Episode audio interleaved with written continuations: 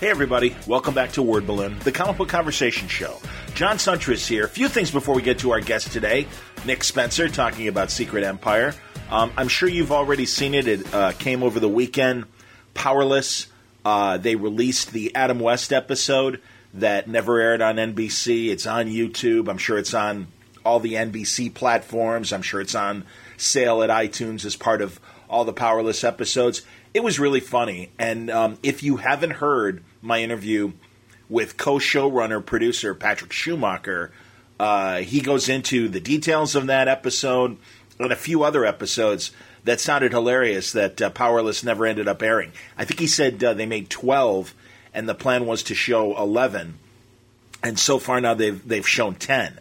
So there's still uh, two that they haven't shown yet and I don't know if uh, you know enough people are watching the YouTube Adam West one, and that might uh, get them to release the other two. But if you haven't heard that interview with Patrick Schumacher, I was very happy with it, and he gave us a lot of insight. And also, uh, you know, I think the show illustrates that specific episode that Powerless could have, you know, if had it continued, improved and been tweaked and maybe gotten better. And I think we all know so many great shows get, you know, clipped in, in the first season uh, because they don't have the t- time to adjust.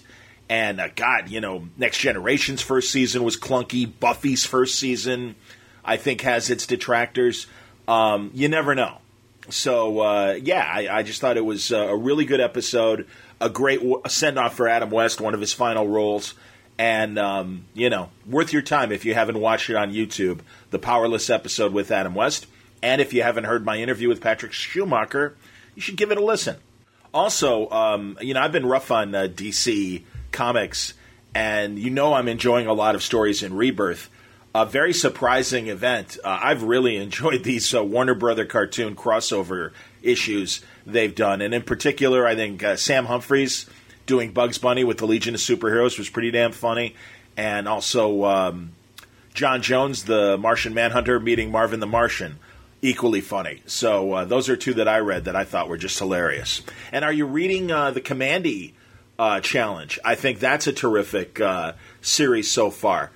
And uh, you know, everyone who loves Kamandi, I mean, you know, the original Kirby run, the excellent uh, version they did in Wednesday's comics, and I think this Kamandi challenge is also equally great. And of course, our buddy Mike Oeming and Gerard Way and company doing uh, Cave Carson has a cybernetic eye. I think that's been a wonderful 12 uh, issue series, and uh, I highly recommend it as well. So, uh, just a few things that have uh, been on my mind lately. But now let's get to Nick Spencer. Uh, I'm still digging Secret Empire and um, the satellite books that I'm following. Certainly, Sam Wilson, Captain America, and Steve Rogers, Captain America. I like the concept. I really have enjoyed the book, and I'm happy to have Nick back we talk about uh, uh, issues zero through four. We originally did zero through three, and then uh, hit a snag and wanted to continue the con- con- uh, the conversation. And by the time we got back to it, issue four came out. So uh, this is a nice lengthy conversation about all the facets, facets of uh, Secret Empire, and I think you'll enjoy today's talk with Nick Spencer on Word Balloon. It's brought to you by InStock Trades at InStockTrades.com. And there's some really neat uh, collections that are available now from in stock trades. Things like Occupy Avengers trade paperback, Taking Back Justice, that's uh, Dave Walker and Company, uh, 50% off. It's just uh, $8.99. Uh, we were talking about uh, Superboy and the Legion of Superheroes. Reach back for a great collection from the 70s featuring Gerry Conway, Paul Levitz, Mike Grell, uh, so many great writers and artists. Ric Estrada is doing the art. Uh, this is your classic 70s Bronze Age Legion of Superheroes stuff. It's uh, Superboy and the Legion of Superheroes from 234 to 240, and uh, the oversized all new collector's edition, which had a very big event The Wedding of Saturn Girl and Lightning Lad. Um, it's so funny. Actually, just a couple weeks ago, someone was saying, Where do I start with the Legion of Superheroes? This is a great place to start. I said start with the Bronze Age or the uh, Silver Age stuff, but if that's too hokey for you, and I can understand that, I think this is a really good place to start as well. This is uh, 312 pages. It's 50% off, just $24.99.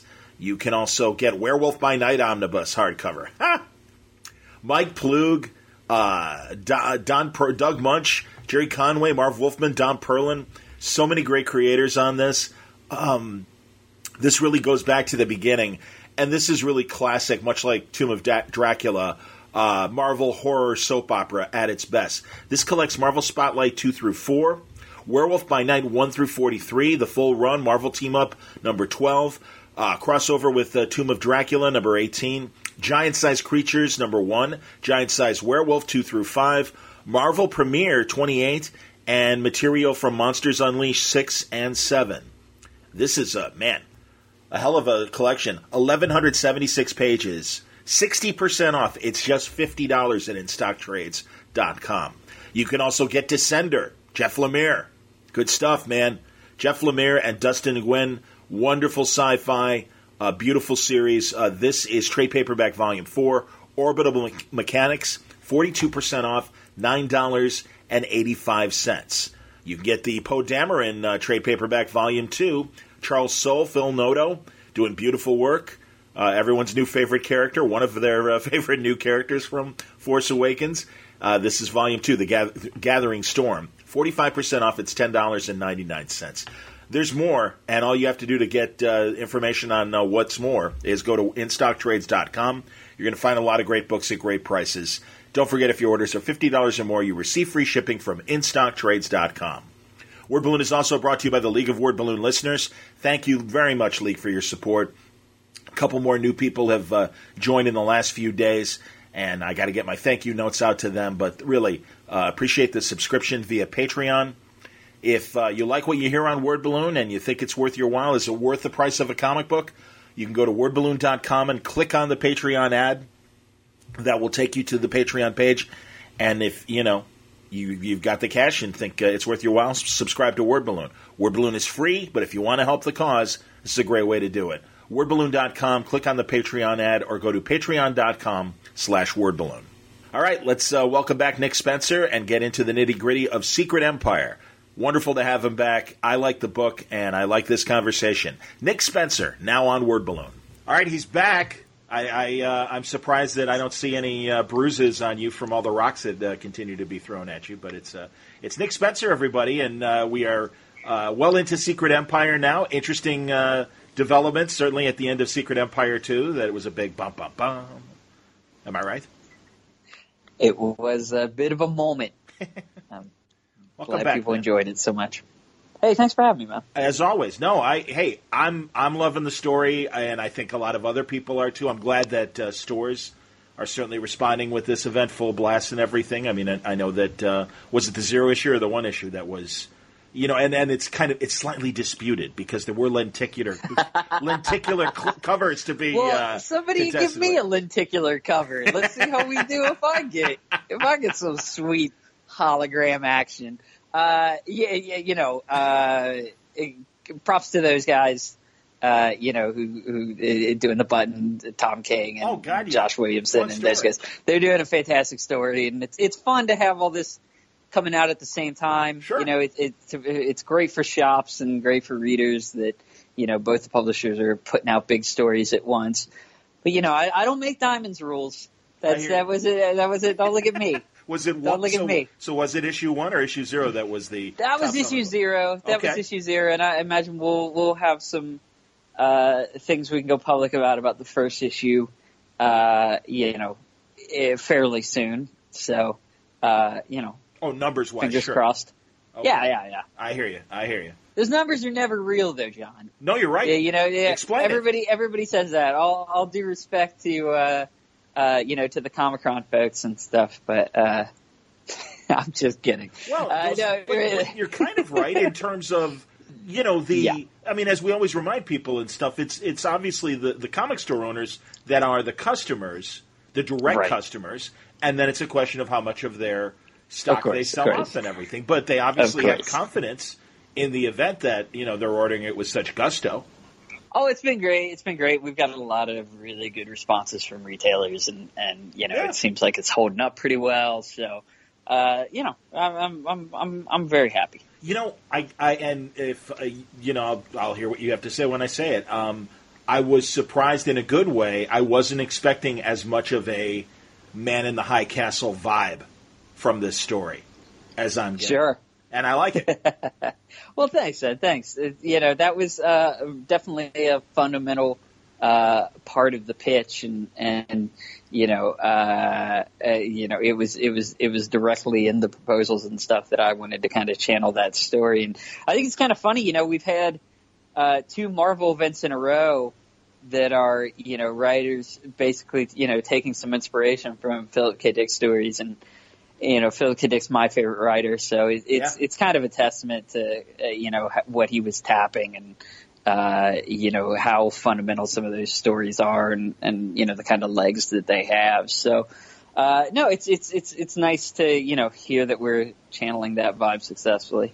And you know, it, it gives everyone an opportunity to have fun scenes beyond the event itself, and that's why I think a lot of the uh, home front scenes, the scenes in school, and uh, you know the the scene at at the beginning of uh, issue one where uh, you know the the Inhuman and his son are, are talking before he goes to school and everything. Right. So yeah, it's kind. Of, I like I like seeing this kind of world beyond the story and everything, and, and seeing and obviously it, you know what's happening in the real world impacts the story very greatly. Well, I was, uh, you know, I was actually really nervous about um, opening the event with that kind of real world scene.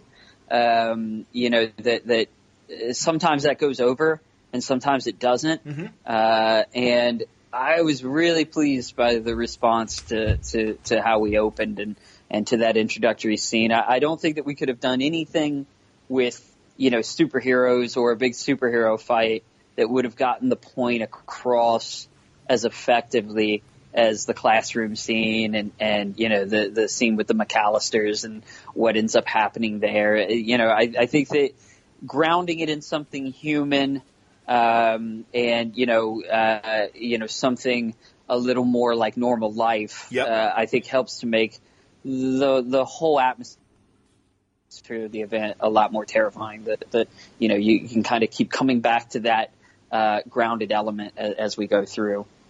And and that's yeah. Again, it's that quiet calm that I think can be very chilling, and that's clearly yeah. what's you know going on here as far as the real world. But um, yeah. let's talk about. Uh, so we've got.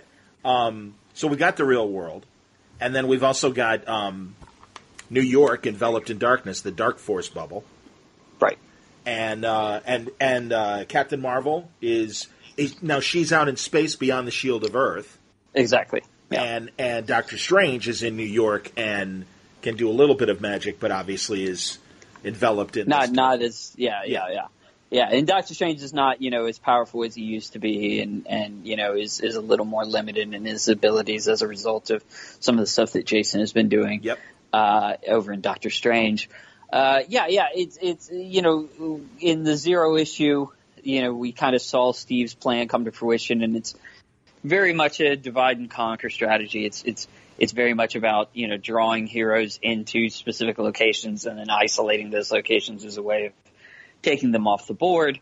Um, and you know, for us, also uh, one of the things I like about the structure of our event is I've done a lot of tie-ins to other folks' events, mm-hmm. and to me, when they succeed or when it's easy to write tie-ins, are when the folks who are writing the event give you sandboxes to play in where you can have a little more room and you can have a little more use um, you know, in, instead of kind of peripherally connecting, uh, you know, you give them environments and stages uh, that you can build stories out of.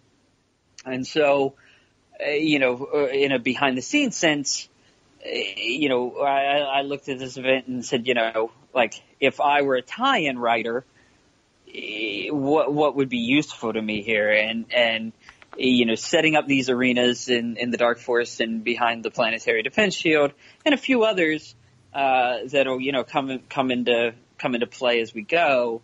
Um, eh, you know, I, I I could see how you could build stories out of those, and you know, thankfully, I mean, we've got some fantastic writers on on those.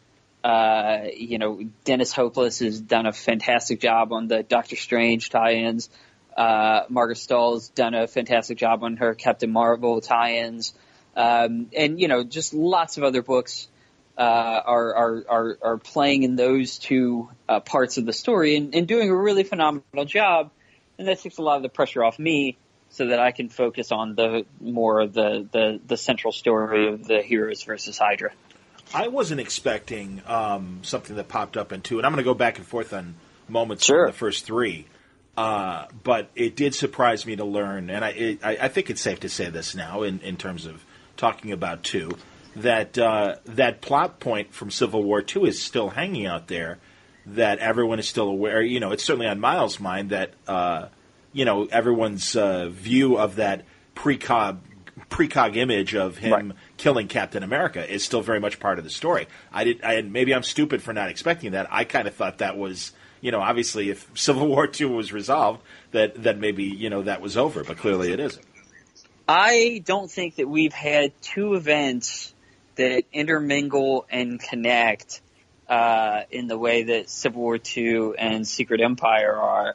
Uh, since you know, you got to go back to the kind of you know Brian stretch of like disassembled to House of M to, to, to Civil War to Secret Invasion, like to Dark Reign and Siege. Like mm-hmm. you know, one of the things that I really liked about that that phase of Marvel, that era of Marvel books, is uh, that you know each event kind of fed off and related to the last one. It's not necessarily that you needed to have read it or that you know you you needed to go back and reference the issues or anything but you could see the domino effect, that you could see kind of the cause and effect, uh, you know, the, the, of how one one event impacted the next one.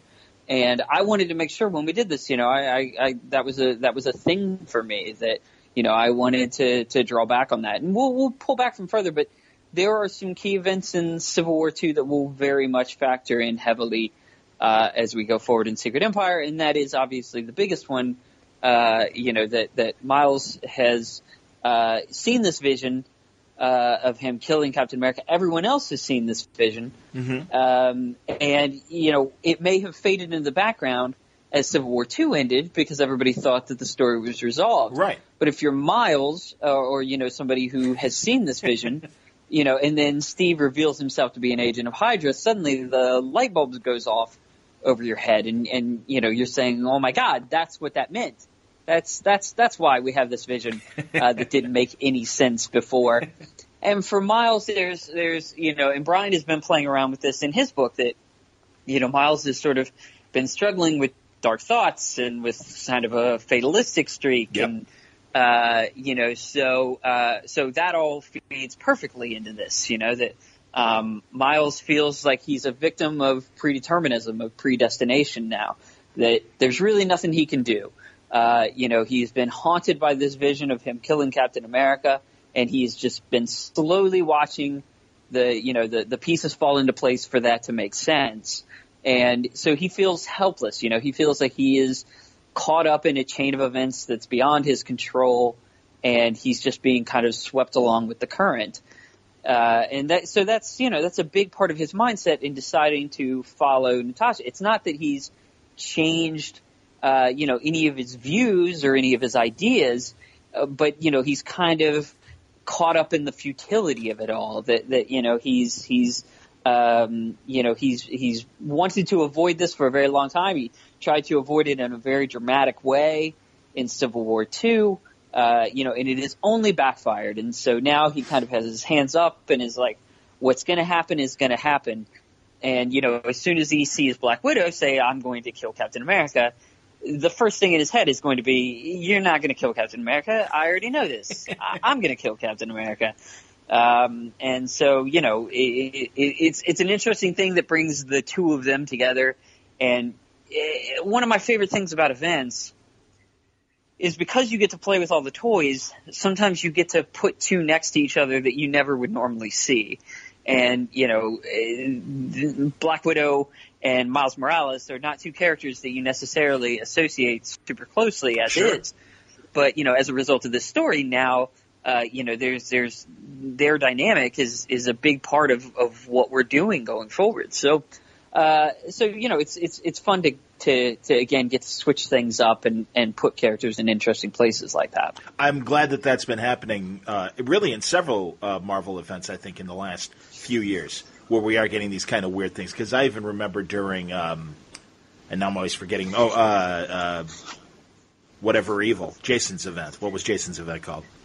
Uh, Original Sin. Original Sin, of course. I don't know Yeah. why evil, necessary evil. I think came in my mind. Right, right, But anyway, right. Well, that had like yeah, fun, a fun kind of band of heroes that you really hadn't seen seen together before. yeah, when it was Punisher, and uh, and I'm even forgetting who was with Punisher, but it was like Doctor Strange, Punisher, and Yeah. Uh, somebody else. for and sure. Exactly. It's you know, you're right. I think that's a great opportunity to, to smush these people together, force new conversations, and look at their characters from a different perspective, given who's on the other side. So yeah, Yeah, it's a, it's a fun it's a fun exercise for me too because I tend to be much more of the uh, um, you know the kind of writer who puts everybody in their right place.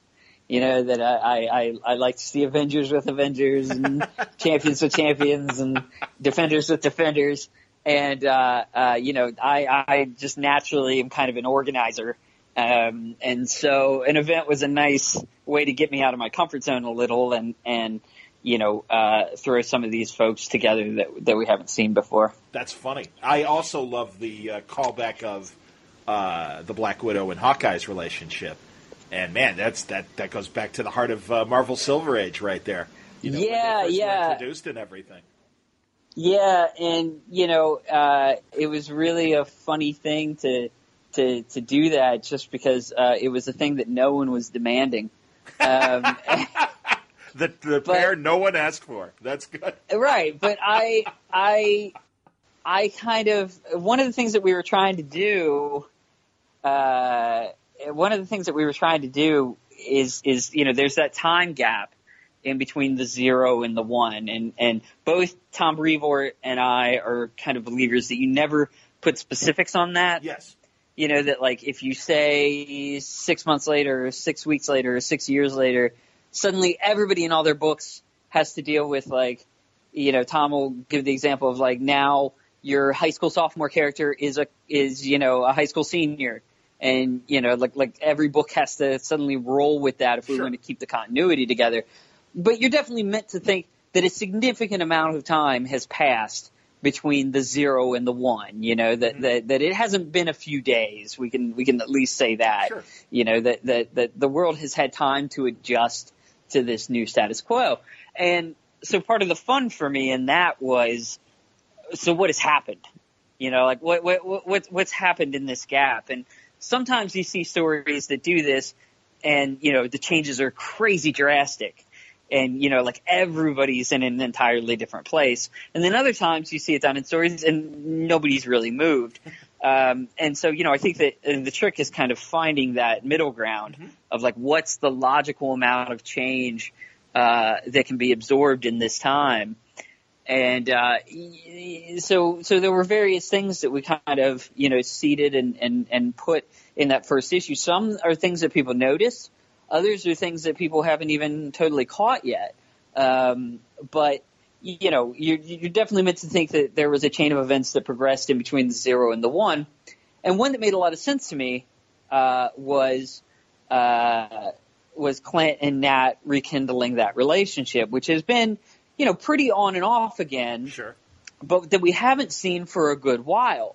You know, that really once once the Daredevil relationship and stuff starts, you you you haven't seen them back romantically for a long time. But that, it's easy to forget that, just like you said, throughout a lot of the Silver Age, that was a major Marvel romantic plot line Oh yeah. that you know that they that and and so you know the, the the relationship is always going to be complicated and you know I saw two people who uh you know Nat Bucky has died. Yes. um you know and so she's dealing with that.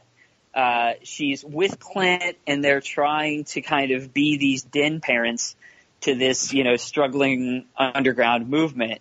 Um, you know that they're very much the the two people who pull it all together um, and you know find you know this this new base of operations, find a way to get people to safety, find a way to just keep out of Hydra's uh, you know out of Hydra's grip. Yep.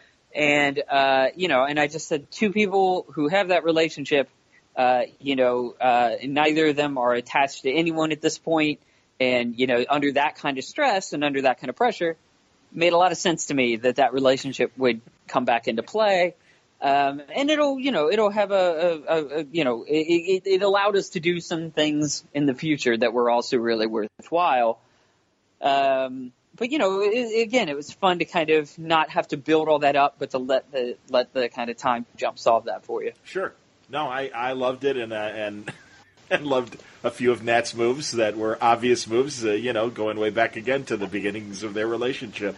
And So- Clint is Clint is kind of an idiot, you know, and I know a uh, lot he of Hawkeye even- fans that would have a problem with that, but I got, but Yeah, I got you no know, problem with what you guys doing yeah.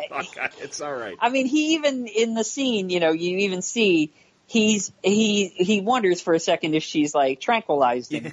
uh, you know, and it's like you moron, you know, you already you know what's coming, uh, and you just you just stand there and take it. But uh, you know, but that's, that's uh, you know, I, he's he's pretty much my favorite Marvel character, and I I, I I like watching him, you know, walk into the wall like that. Oh no, I agree. I, I think it was I yeah, it was good humor, man. It was it was very good. And that's the thing. I think you've got good moments of levity in here. Man, I'll tell you, uh I you know, I, I, I, I sometimes with comic book deaths, obviously in today's status quo, you know, you, you shrug. And it's like, okay, I guess that's part of the story. At least you gave Rick an interesting uh, path to his assassination. And I really, uh, Well, th- I mean, yeah. truly, and I and honestly, because I mean that's the thing. You've taken off the table two of the guys that know Steve best in Bucky and Rick now. That and Yeah. you know and uh, God and I and I loved it. I loved when he's And in he- jail and he's like, "Hey yeah. man, I know you're messed up right now, but I know deep down when the chips are down, you're going to figure this out because you're my hero, Cap. You've always been my hero." And that was beautiful. Well, That was- that's that's yeah, great, man. That thanks. That's you know, I mean that that's really is Rick's role that he's kind of you know Cap's biggest fan. You know, it's a slightly different relationship from you know Bucky or Sam, who can at least at times view Steve as a peer of of of some kind or another. Uh, you know, whereas Rick is really the one who comes at it with these very innocent eyes, and and you know is is will always have a degree of hero worship, and um, you know it, it, it, that's kind of ever present with him. Um, and so you know I, I I knew that the most gut wrenching thing that you could do in that scene was you know to have Rick just you know profess his his belief and his faith that his hero would come through again, even as his hero is the one that's you know condemning him to his ultimate Yeah, fate. yeah. And uh, you know, you, you uh, uh, it, it's fun because I saw you know some people kind of picked up the like sad cap thing as a meme and everything. Uh, you know, and, and Cap walking away all frowning, and you know, I'm like, I'm like, that's perfect. Like, like if that moment stuck in your head to that point, uh, you know, then then then we nailed it. And you know, it, Rick's death was uh, uh, not something that was ever like super firm in my outlines.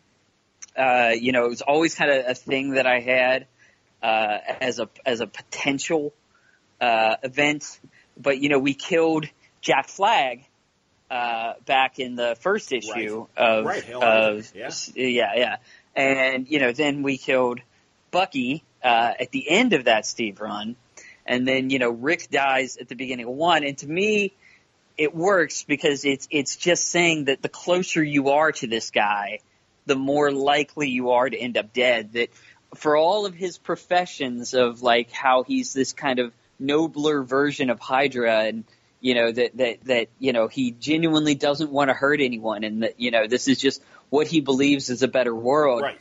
It's funny how you know the people who count on him the most, uh, you know, are the ones who keep end up dying, and uh, you know, it's it's just kind of one more way of like what this guy says and what he does are just not things that are ever going to add up, and and I, I liked, uh, you know, uh, there was there was something about um, when we did the last scene, it was all like wordless, and you know, I was going to go through and put narration in and you know I I was trying to think of like what would Rick say uh you know as they were about to kill him. And you know I saw so many people like repost that Avengers Assemble thing. And I just I really like that as a moment that you know reminds you that in this universe you know those words carry an enormous amount of weight, an enormous amount of import, and you know they have like a crazy amount of symbolism and resonance uh, for people. So to have that kind of be his like battle cry, uh, you know, I thought it, it, it, made a lot of sense. Definitely, it, it, was. It was definitely. It's like you said, pulling off comic book deaths is getting trickier and trickier. Um, I do think that you know, with a death like Rick's, um, it, it's definitely the risk of the character staying in the ground is higher um, because the non superpowered, you know, uh, which Rick has been and hasn't been, but you know, you you tend to think of him more as the normal guy in the group. Oh, absolutely. Uh, you know, it, those characters tend to stay buried, or at least buried longer. So uh, I certainly, you know, there's no intention on my end of, of, of bringing him back. Oh, that's I wanted that. Go on. Yeah, I really wanted that. I really wanted that death to, to, to stick and to last. Like I, I, I, I, you know, I obviously can't control what happens, you know, elsewhere or down the road. But you know, on my end, I would, I would prefer for it to stick. That's very interesting because again, you know, uh, the the MacGuffin of this story is obviously reconstructing the cosmic cube and, a, and a, assumingly, sure. you know, hitting the reset button. But maybe that suggests that. Uh, well, we'll see. I mean, you know that that. Yeah, you know, I. Go ahead. I, I said this. I said this on Twitter, and uh, you know, it's the one thing that I'm the most comfortable about spoiling. I would never, in a million years, do a story where at the end of all this, uh, you know, uh, somebody snapped their fingers and was like, everything's fixed, everything's better. Uh, I just, I would, I would start handing people their money back. uh, you know, like that, just like I have just like enough like Midwestern guilt that like, I would, I would just start being like, how much did the whole thing cost you? God, it was five bucks an issue, wasn't it? Uh, okay, uh, you know, like, like here's, here's 60 bucks you know, like I, I just I wouldn't be able to look people in the eye if uh, if if I had uh, you know if I had come up with a story that that uh, you know at the end makes everything consequence free. And so it's it's a funny thing because yeah because this story involves the cosmic cube uh, you know there's you get you get all these different audiences. And you know we've talked about some before. You know there are the people who are this is the end of the world and the character is forever ruined. And you know, Marvel should simply cease publishing Captain America comic books for a solid decade as a result of this. and then there are the people who are like, you know, at the end of this thing, everything's going to be perfectly fine. Like, like it'll be like it never happened. And it, it can be funny because when you're getting yelled at by Group A, you can really like Group B. And you, you, but what you very quickly realize is oh my god, Group B is actually saying the worst possible thing. like that, like Group B is actually like you should really want more of Group A uh, because you know Group B is just so secure and confident and detached that uh, you know that they the you know they they they have no anxiety about your story and and you know your story has no stakes. Um, my general feeling on on MacGuffins, you know, uh, you know, that, that is that if you're if you if you're going to use them, and look, eh, Captain America stories using a cosmic cube, I, I don't even know what to tell you. That you might as well get mad at a story for using the shield. Right. You know that that right. almost every memorable Captain America story uh, over the last few decades has involved the cosmic cube one way or another. It's that's true. just that's just a, a, a, huge part of the character's continuity and and you know uh, my favorite I, I said this online, but you know my favorite thing are the people who who lambast uh, you know cosmic cube stories and then say the Winter Soldier is the best Captain America story exactly. ever you know, like like uh, Cube is a major factor in that story. Yeah, they forget because uh, it happens so early in the story. But I agree. They forget, you know. But but I mean, rem- you know, ca- ca- you know, the the remember remember who you are, you know, is is is a cosmic cube thing, and you know that that that you know the the just and you know going back before that, you know, the Waid Garney run with with uh, yeah. you know with with with their story that that we you know, very much that is the cube that Kobik, you know, uh, that, that, that Kobik is from. So, uh, you know, it's, it's really, Cosmic Cubes and Captain America kind of just go hand in hand. Have there been uh, all the way, all the way up to the movie? Have there been more than one uh, uh, uh, Cosmic Cube? Because I didn't I, even. Realize. I believe, yeah. Okay, because um, that's interesting. Because I was going to ask, and maybe I missed when uh, Kobik uh, made her. You know, if she even had that kind of conversation, because it would be interesting to hear the Cosmic Cube's point of view. We're getting that in the story to a degree, but that's because Yeah. Kobik was influenced by the Red Skull. And by the way, isn't Yeah, it funny how comic book people people still say the Red Skull, and the cinematic people say Red Skull? It- right. I love that inflection difference. Yeah, yeah. It, it, it you know, uh, I mean, I can tell you about my year and how the, the, you know, how the impact of the movies and the broad awareness of them, uh, can, can impact, uh, can impact the, uh, uh, you know, feelings and thoughts on certain concepts in the comics. Well, of course. but uh, you know, it's it's it's a real thing, um, and that's great. You know, look, look, I, very few writers lean on that stuff more than I do. In some ways, like I really like, you know, if if you know the movies use Chitauri, and I'm looking for an alien race to throw into things, like I'll use Chitauri because it's a nice shorthand. You know what I mean. Visually in your head, an image comes up that works very well, and that people spent millions of dollars building CGI for. So, True. uh, you know, so it helps me to, to paint that picture. Uh, but you know, Good it's point. a double-edged sword, clearly. Um, Does, has Chris but, uh, has Chris Evans commented on Secret Empire? No, no, you I, know, I was curious. uh, I, I hadn't heard anything that I was aware of, but you know, no, I mean, we'll, we'll we'll send him some copies or something. But uh, no, no, I mean, you know, he had that he had that really fun. he- You know, the day of the Hail Hydra reveal, you know, he was like, uh, you know, Hydra, say it ain't so, and that Yeah, was yeah, that was yeah. that was really fun and, and and great. And uh, you know, I admire the hell out of that guy's Twitter these days.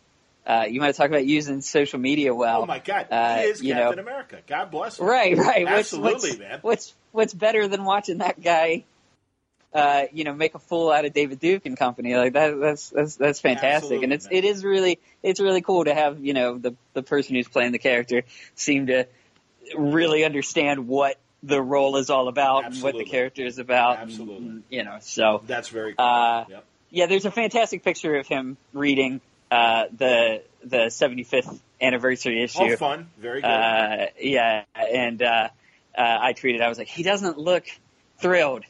Um, but, well, did we? Did, and I can't remember because I know I've had this recent conversation. It might have been with Stohl or it was with you. But like you know, Joe Simon was such a good soldier during uh, Brubaker's, and I think it was you that we talked about it and everything. And you know, Yeah, and- yeah. I mean, at ninety years old, Joe Simon gets it and plays along. And oh, what a sad Yeah, day. yeah, no. You know, and it's like, yeah, perfect, Joe. Thank you. no, I mean it's uh, you know, and we had lots of um, uh, you know when the more when the reveal hit, you know, than around Secret Empire. But you know, I know Brett Dalton who you know plays uh, Grant Ward on uh, uh, Agents of Shield. He had some fun with it on Twitter. Yes, you know yes. about about you know Cap got our got our fruit basket. That's good.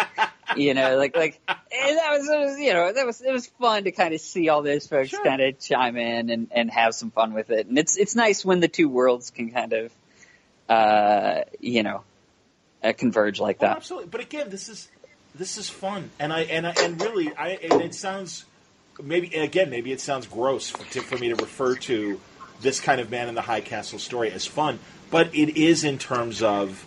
Uh, you know, again, the the kind of stories that that are the kind of character moments that this kind of story allows for. It, you know, there was that great Justice League cartoon where we get the uh, injustice, not Injustice League, the Justice, were they the Justice Lords? I think they were the Justice. Just sort sure yeah, sure. and you know, Superman Yeah. crosses the line, kills Luthor, and assumes control. Or obviously, we're Right. seeing it in both the comic and the video game Injustice. And you know, it's like, Yeah. no, this is interesting. This this this presents interesting questions, and maybe because No, it's it's yeah. you know those cases obviously with the the Justice Lords, we had the regular Justice League fight them, and you had those wonderful conversations between Justice Lord Batman and regular Batman, and wouldn't wouldn't Dad be proud of you? You know, just stuff like that. But uh, you know, so it was easy. It's easier to palate, easier to, to accept. No, you get you to you get to see these characters in a very different light. Um, I, to me, I think there are a couple of strengths to these kinds of stories. If they're done right, what they should show you is how how positive a force they are, uh, powerful they could be if they turned it in the other direction. You know that if if when you show the the the the, the capability and the fortitude and the dedication of Hydra Cap, you are in fact illustrating those very same qualities in the cap that we all know and love. Sure. It shows you, oh, you know, like it reminds you of these things that you kind of take for granted. Uh, you know, when you're seeing them correctly deployed. His virtue. You know, that, that when you're, yeah, exactly. That, that when you see them turned another way, you realize, you know, wow, if this guy, you know, decided to be bad, he'd be a huge deal. I mean, one of the things that, that I kept saying, you know, early on in the, in the pitches was like, uh, you know, this guy has practically never lost as a hero. So like, he can't start suddenly losing now that he's, now that he's Hydra. Right. You know, that now he should be as, as, as hard as it is to beat him, uh, you know, as a hero, it should be that hard to beat him as a villain. And, you know, a huge part of, of what uh, the Steve Rogers Captain America book was all about was showing, you know, that is still him. Like, he didn't, he's not worse in a fight now. He's not less intelligent. He's not, you know, less dedicated to, to, to his cause. You know, that he's all those things. And so you hope that through the inversion, you're illustrating what the character is about fundamentally. Um, and, you know, the other thing that I, I think you get from uh, these kinds of stories is you get to see how they, uh, what they mean to all the characters around them. That you know, by by showing Cap in this light, you know, by having him be Hydra and having him betray everyone, you never get a more stark realization or a stronger understanding of what he means to all these heroes and to the general people in the Marvel universe at large. That you know, you you see that you know he's a figure who towers above everybody else in terms of authority and trust. Um, you know, and so so it, to me, the stories are really about illustrating things about the the original character. You know that Sure. that, that if you do them right, um, you know that's really what it should be reminding you uh, at most steps, and then uh, you know you can you can kind of go crazy from there, and and you know do the stuff that you could never do with the good guy version, and, and that's fun too. Um, but uh, yeah, it's it's it's it's just it's, there's a reason why this kind of story is so popular. You know, like there, there there's a reason why you know these stories seem to resonate. You know, only deaths come anywhere near, and I personally think that inversion stories are way more fascinating Sure. than than than death and resurrection stories. But you know, there's a reason why you have seen so many of these.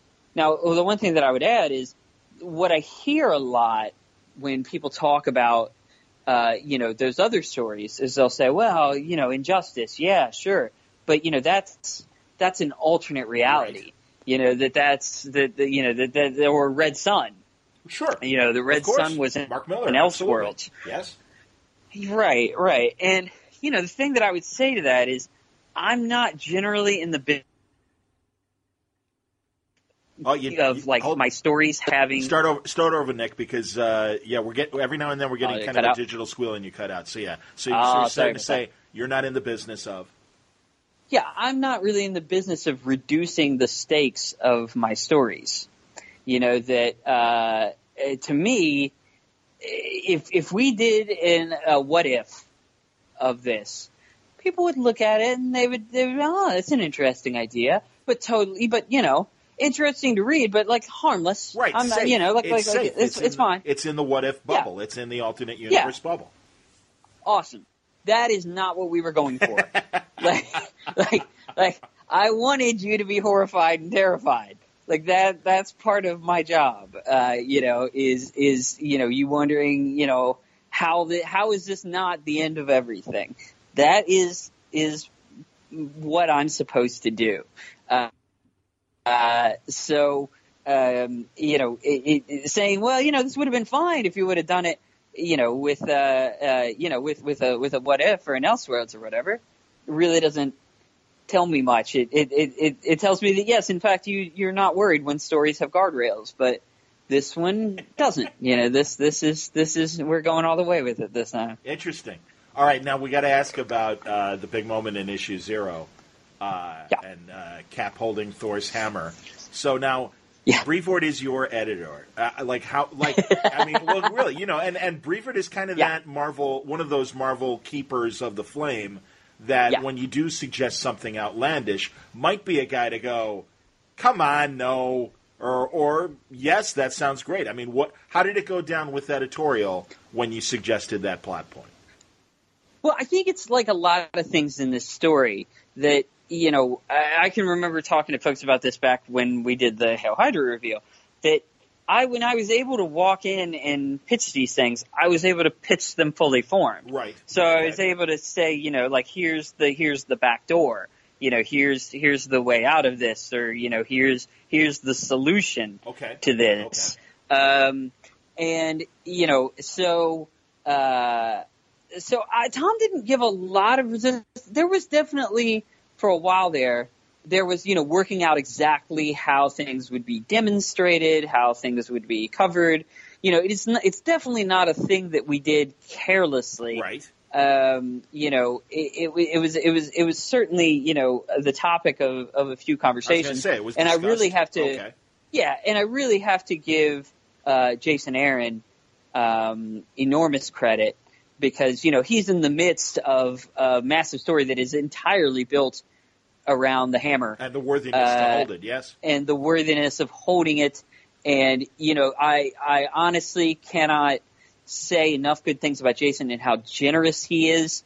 Uh, you know, not just in terms of the hammer, but also in terms of like Odinson's role Mm-hmm. in the event. That you know, like like like those were things. That, you know, the, the the Odinson stuff is just something that Jason offered up Oh, that's you know, great. so yeah, you know, it, it, it, and I, I mean, he's he's my, you know, my one of my favorite writers, probably my favorite writer, uh, you know, working today, and and uh, you know, I, I I just I have so much admiration for that guy, and um, you know, it was it was I, you know, I was very passionate about this needing to be a part of the story, and you know, I kind of explained why.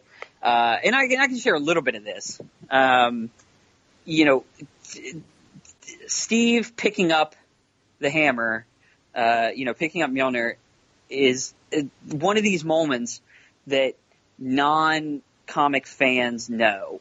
Um, that, that, you know, even when we did the Hail Hydra reveal, lots of people were sending me messages saying, that's impossible. He picked up the hammer. Right.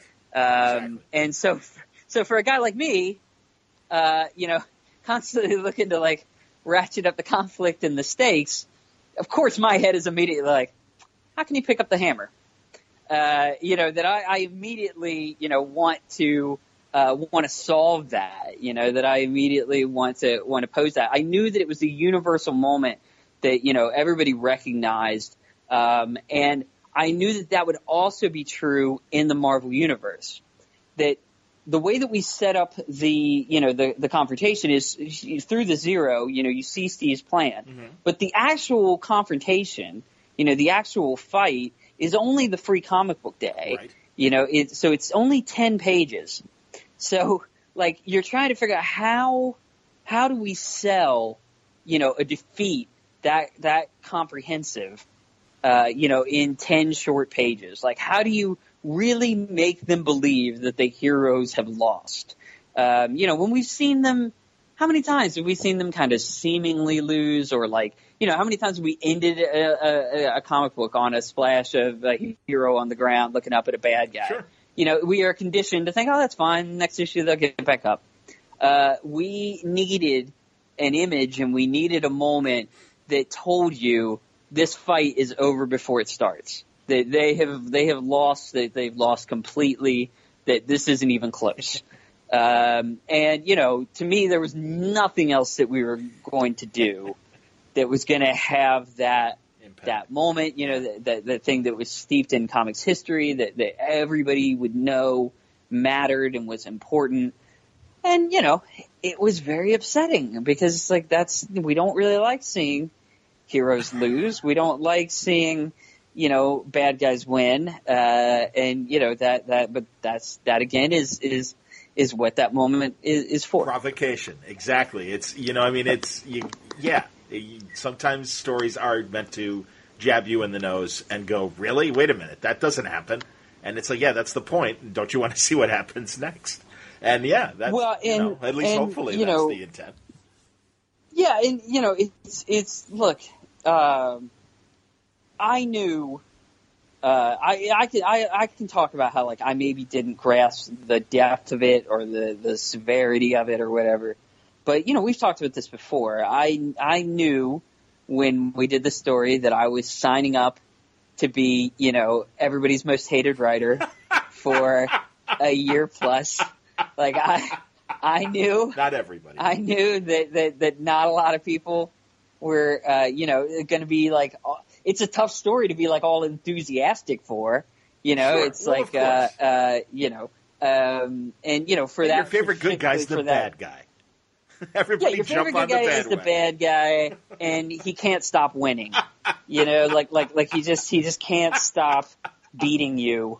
Uh, you know, it's it's it's it's, it's really bad. But you know, and and again, I I feel like I'm probably repeating myself from from previous conversations, but you know, uh, I am the kind of writer that believes that you know those are the best kinds of stories that you know at the end of the day you have to take them very low uh, you know before you bring them back up. If you really want if you want to go for the gold that's kind of you know uh, the the the, the path you got to That's follow the and, hero's journey. Yes. uh, you know, it, it, we'll, we'll we'll see if we stick the landing and all that, but uh, it, you know, it's it's I'm I'm definitely uh, you know a, a person who puts their characters through tremendous adversity, and and as a result, put the people who care about those characters through adversity, and and uh, uh, you know, I feel like the Morning Glories readers, like they they knew all this was coming, you know, like like that like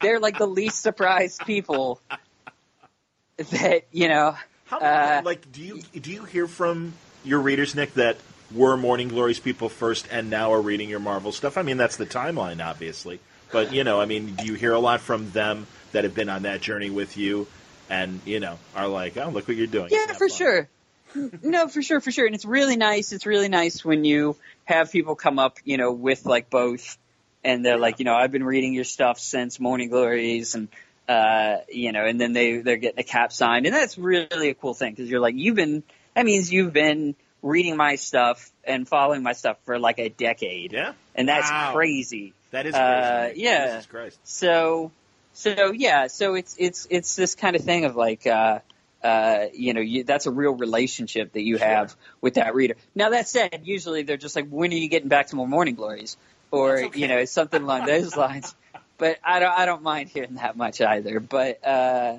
but yeah I, I definitely have always been the kind of writer that doesn't pull a lot of a lot of punches um, and uh, you know this was just kind of an opportunity to do that on the Marvel stage, where you obviously have lots of people who are you know just very invested in keeping that character as safe and happy Yes. as possible. Um, and you know it's just kind of the age old divide that that you know the writer just has to keep yanking that happiness away. Right, and that's the So- no, you're right, and that's the thing. We've talked about it before, and I've talked about it with Stohl recently as well, and I've made the comparison to you know, especially DC and Marvel can feel like fast food, and it's like, no, I came in for Yeah. a Big Mac, man. I didn't, I didn't come in for Man in the High Castle. I came in for a Big Mac. right, right, right. hell are right. you doing? I, I, I, I know what I want. Uh, Right. Don't don't try to surprise me. Yeah, And you know the reality is, by and large, and I'm certainly not going to say it's universal, but you know by and large, it's never true that like uh, you know when you put the surprise in front of them and they can they can you know kind of get the whole thing, though, you know, we tend to look back on those stories and be like, they they seem to be the most memorable ones. Uh, you know, I even say like the, some of the stories that you that are popularly held as disastrous, or you know that didn't work or what have you. Uh, it's a funny thing how we all know the names of those stories and how we all still kind of talk about those stories, and we even still do sequels to those stories in many cases. And you're like, eh, clearly they struck some kind of chord, even if even if you didn't think that whatever shakeup they did, uh, you know, worked perfectly. Uh, you know, it, clearly it made some kind of lasting impression that 90 plus percentage of comic book stories do not. So, uh, you know, clearly shaking up these status quos is a thing that, that, that works. Yeah. But well, let's here's another character that, given what you've said about Jack Flag, Bucky, and Rick, that I think we have to worry about Sharon Carter's uh, future. Yeah, Sharon's not in a great place uh, in in captivity with Hydra. Uh, you know, getting served some nice food and living in a nice apartment, but no, uh, uh, no, yeah, certainly no freedom. Uh, and she is uh, stuck having to sit next to uh, the person that she loved and trusted uh, more than anyone on the planet. Uh, you know, has turned out to be everything that she hates, and uh, you know, it's an incredibly creepy and and uh, you know terrible place that she's in now, um, and uh, it's it's only going to get harder. Uh, she's you know she's she's kind of in many ways in the worst spot of all the heroes because she has to be right next to him. Are there um, also? I mean, it, it seems like uh, the, the defenders. Will the, you know that's a, that's a new thing. Will the defenders be playing in Secret Empire at the beginnings of their uh, run in Brian's book? I mean, obviously they're they're part of the underground, or I should say they're out. I- they're, well, yeah. they're in they're in uh, New York. yeah, sure, sure, yeah. sure. Yeah, yeah, they're in they're in Dark Force, New York, and I, I'm I'm not sure how much connective tissue there's going to be in terms of where uh, Brian's story, uh, you know, starts and and and you know where where we fall in his timeline. But uh, for me, it was a fun way to uh, put those characters together. Uh, you know, we kind of saw them in the you know in the zero kind of uh, collectively and comprehensively, and I actually didn't call them the defenders there, uh, and then it got added in, and I was really happy about that. Cool. Um, you know, so uh, you know, so it, it's it's it's it's definitely really cool to have them, and I know a little bit about what what Brian's doing, and and it's incredible. Cool. I also love uh, two things that are happening in Dark Force. One, Dagger's role lighting New York. Uh, Sure. You know, and that's dude. You you have a deft hand with Cloak and Dagger. I hope at some point beyond the Spider Island uh, miniseries that you got to do that you get to do some sort of lengthy run with them because uh, Yeah, you know is is there a current Yeah. book in in the works or Uh, you know, I don't know if anything is is necessarily in the works. Um, you know, we had a, uh Emma and I had a, a really great pitch.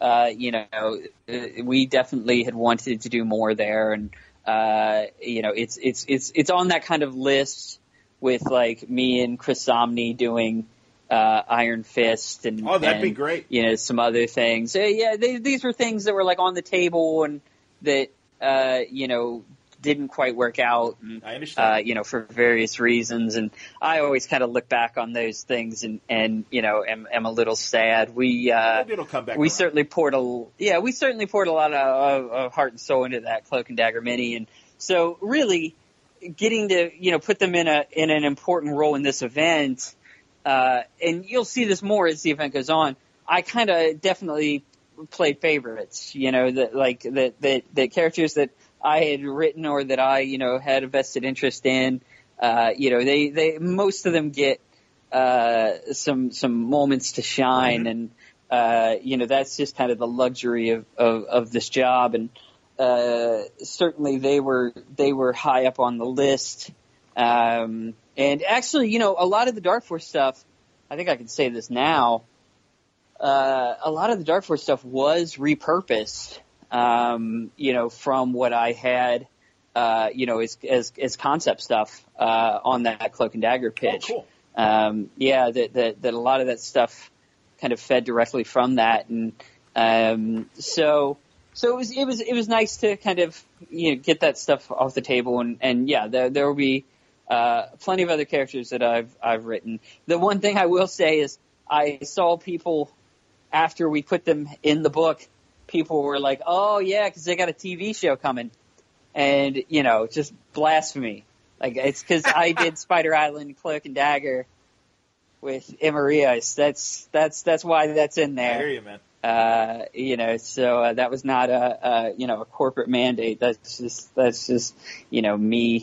Uh, you know, absolutely, maybe a nice, absolutely. All right, so um, we've got to now ask about the uh, the final page in Secret uh, sure. issue two. I all of a sudden a uh, soldier walks out of the blue and has a beard. And hi, I'm Steve Rogers. Where the hell am I?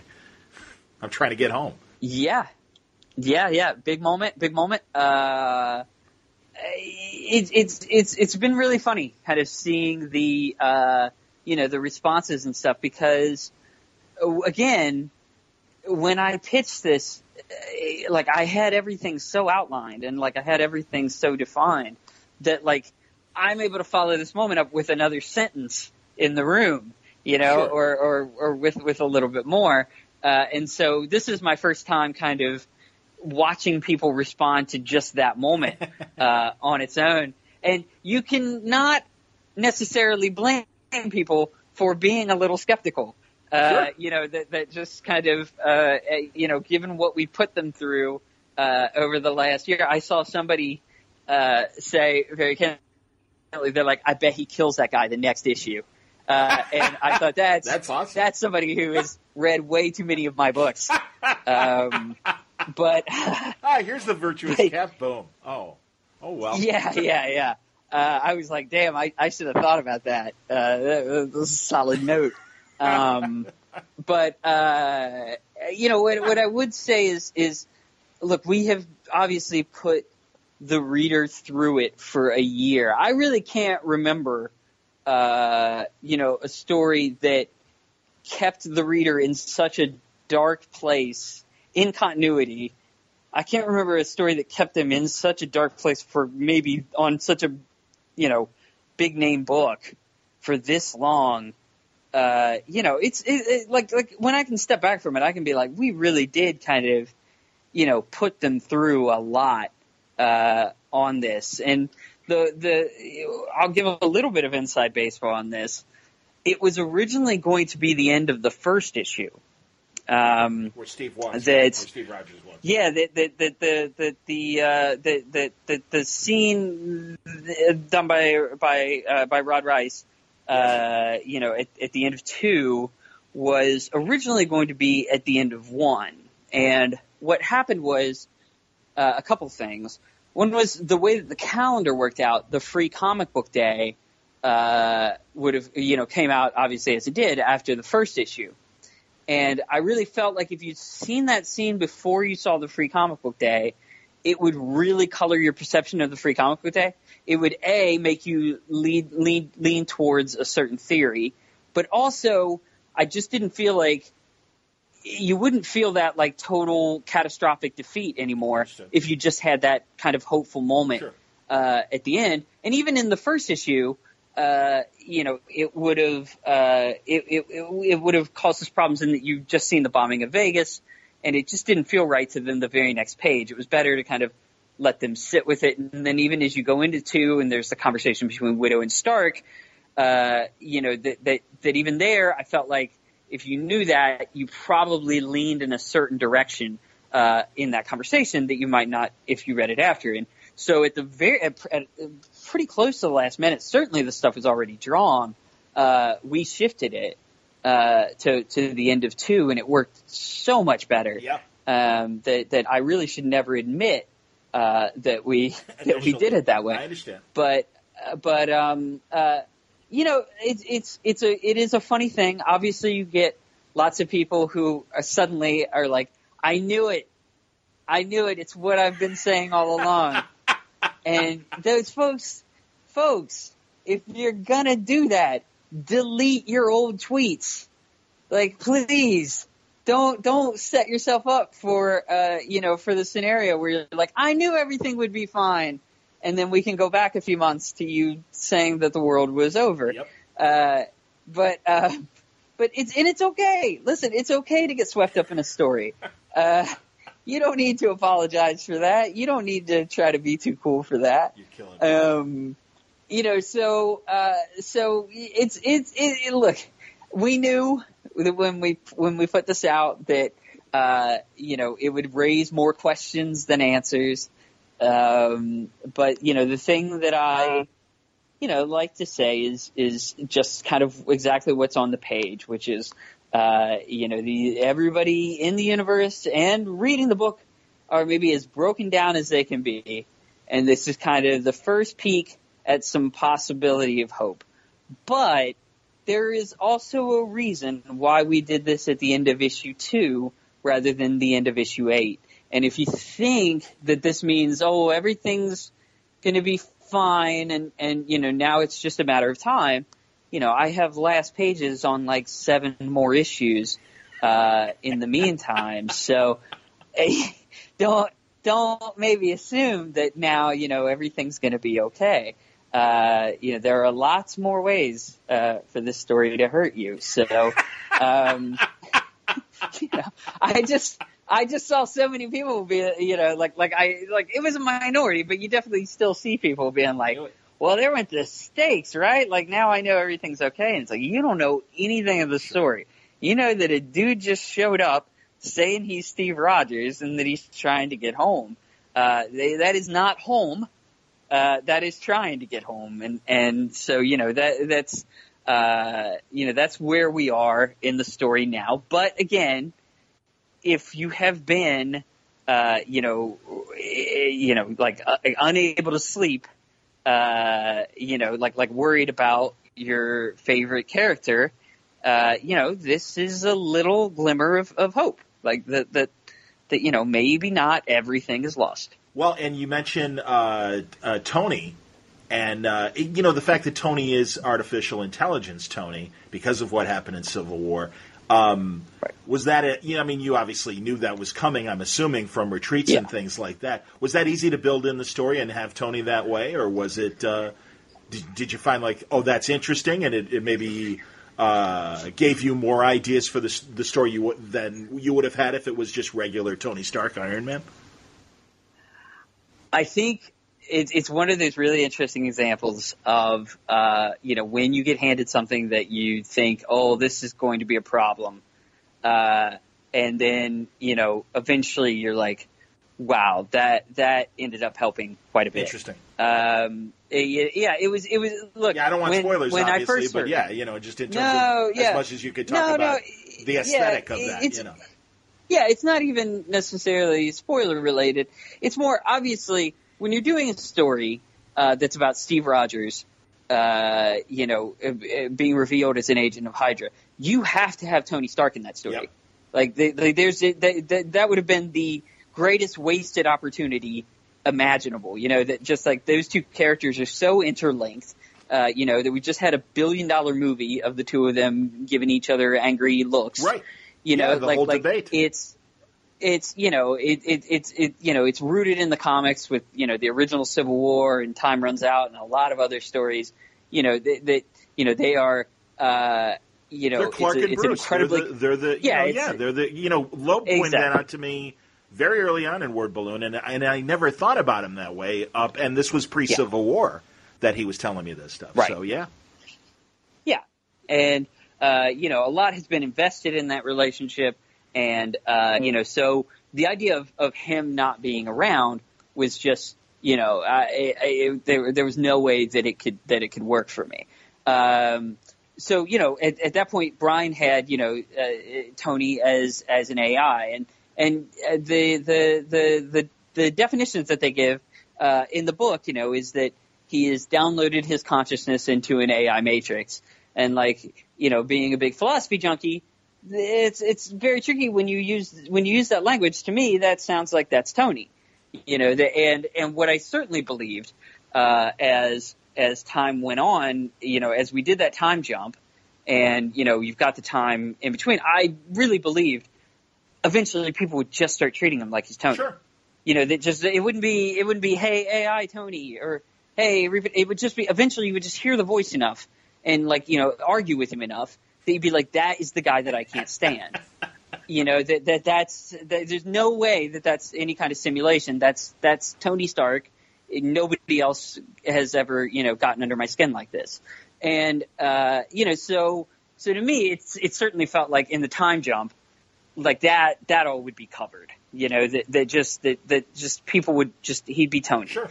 But what it also freed us up to do was have Tony fall down some wells that he hasn't for a long time. You know, that, that, that, that when he talks about, you know, recalibrating his code to something that's, you know, basically, you know, identical to being inebriated, you know, you're like, that's a huge thing that you can do that you maybe wouldn't do with Tony in the flesh, right.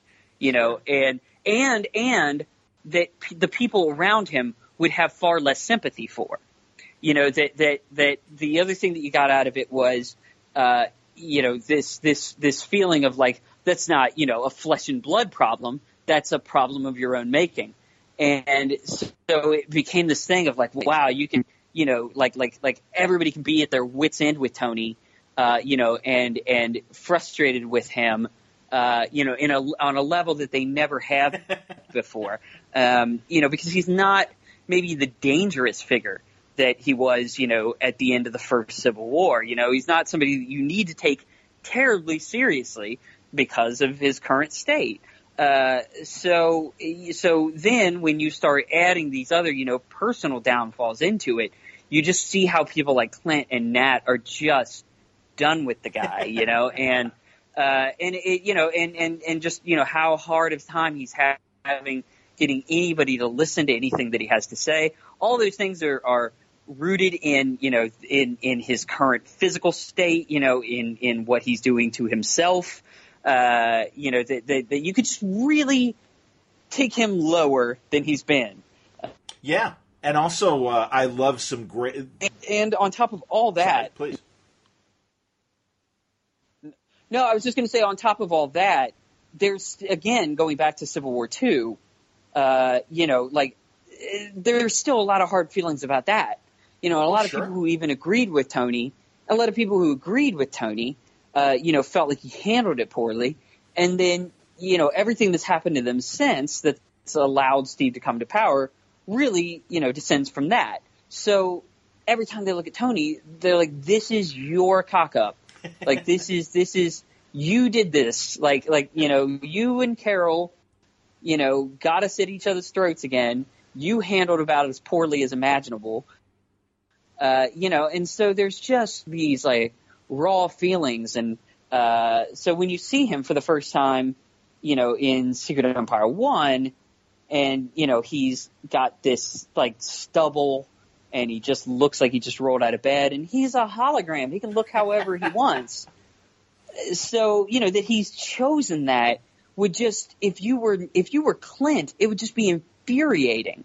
You know, like it would just, it would, it would just, it would just gnaw at you this, that level of like narcissism and self-pity that, that would go into that. And, uh, so it really put him in, you know, my favorite kind of place. To- Tony is, you know, one of my favorite characters and, uh, this is kind of how I like him. I, I, I, you know, I like him to be like a social disaster and, uh, you know, so, so he's, he's definitely kind of in that role. And then just, you know, finally on that is just, uh, but then to have him be the one who, you know, comes up with the plan to save Steve, um, and to have to then try to convince all these people to go on, on this wild goose chase with him, uh, you know, it, to me, it, just, it, it, it made, it made the argument so much stronger that like, uh, it, and it made Nat's argument stronger because most of us, I think, are tend are, are, are inclined to believe that in a, in a disagreement between Tony and, and Natasha, that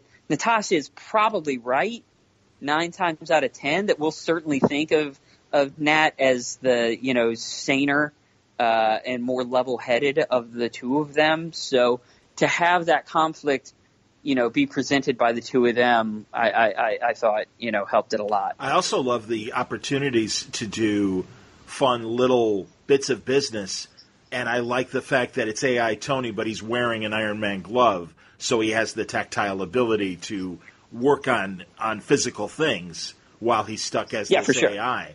And I think that you For know sure. again that's that's fun to see, and it's a different you know way to present Tony Stark work, working on a problem as opposed to as usual. So it is those little bits of Yeah, eye for sure. candy and stuff I think that make it fun.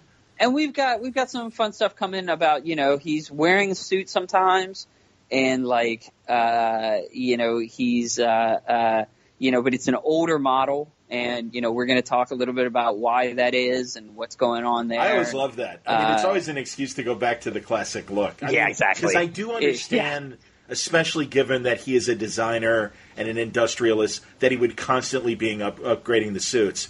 But you know, anytime I've had anyone draw me Iron Man, it's always that Silver Age look because that original. it's always that and, and not only that but it's just like everybody you know rich rich rich people still have the favorite car in the yeah, I was going to say exactly. You it's the Aston Martin. it's- It it's is. It's, just- the James Bond car. Yeah, that it's just it's just when it's when it's you know when it's when it's a big night, you're still going for the going for going for the sixth car down or whatever, and and so yeah, it, to me it makes sense that that he kind of keeps going back to. Absolutely. No, that's great. Oh, and also, um, I like your use of a lot of the younger characters because it's a good opportunity to showcase them in important roles, but not necessarily the leads. And I think that uh, that is my one critique of, of of the use of some of the younger characters is that pushing them on the stage, on, on front and center, without Sure. without the support of the old the old guard because I think you know that's important. That's why JSA always worked for me and Justice Society Sure. of America because Yeah. you always had the old guard kind of you know helping helping the new heroes along, and it was a good forum Right. for the new heroes for us to get to know Right. them, but not at the expense of the old heroes. No, exactly, and and you know, it, I, I thought a lot about you know the best place to to to put them. Some of it, you know, was we had obviously this you know this this Civil War two vision of Miles killing Steve, Yep. so that that really helped shape you know uh, a lot of the early threads in the event because I I kind of had that piece on the table that I knew that I had to hit. Um, but from there, it, it really became, you know, I look, I like writing young characters. I, I always have, and and uh, you know, it's it's it's definitely fun to get to write this batch. And um, it, it, for me, I wanted to exact to do exactly that. I wanted to find uh, a role in this that was um, un- uniquely suited to them. You know that, that that that you couldn't have done this with any other group of of characters. Like there was a minute at a retreat where we were talking about which characters would go with Widow, and there was this kind of moment of like, you know, do you do like the like, you know, the the the the the vigilante-ish characters, you know, do you do like Punisher and Wolverine or something like that? And I was like, there's no drama in that. Right. Like there's Right. there's there's no drama in a bunch of characters that have crossed that line a million times, going and saying that they're gonna that they're gonna do it. Uh, what's interesting are the characters that we just saw in Champions and elsewhere say we never kill. Like that, that that is a thing that we don't do, and these are lines that we don't cross. And what's then really interesting is putting them in an environment this bad, you know, that that that basically can qualify as a wartime exception. You know, that that that, that if you say that like invaders had different rules during World War II, you know, which some people do, some people don't in terms of the continuity of it. But whatever, whatever, you know, wherever you come down with it, you know, we all know the kind of superhero wartime exemption uh, that's been granted in the past, and uh, so if you take that and you know you you kind you kind of put the characters in that environment after they've just made that strong a statement, then you put them in a room with Black Widow, a character that frequently crosses that line, uh, you know, and and a character who has who has kind of lived on both sides of it. That that you know like has said you know has been an assassin and then you know has been an assassin for good in some ways and then has said no I don't do that anymore. So you have this character who's kind of been through these various you know through these through these various positions Absolutely. on the issue. Now you're in something interesting. Like now, now, now, now people have things to argue about. Now they have things to struggle with. You know, now they have things that'll keep them tossing and turning. Like, uh, you know, that, that was way more interesting to me than just, you know, Black Widow has a kill squad.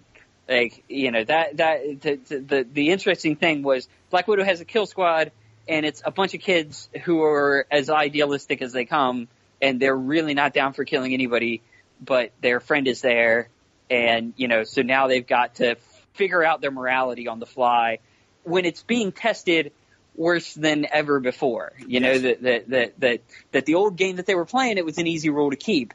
Now it's getting grayer by the second, and so so that was you know an interesting place to put that. I also like where you've got the kingpin uh, in New York, and Yeah. clearly a facilitator, and reminded me of No Man's Land, where the Penguin was kind of in that same role. right, You know, and, right, that's, and right. that's perfect for Uh, Wilson Fisk, and also his, uh, you know, Godfather like, you know, well, you know, I've done you a favor, now you will do me a favor.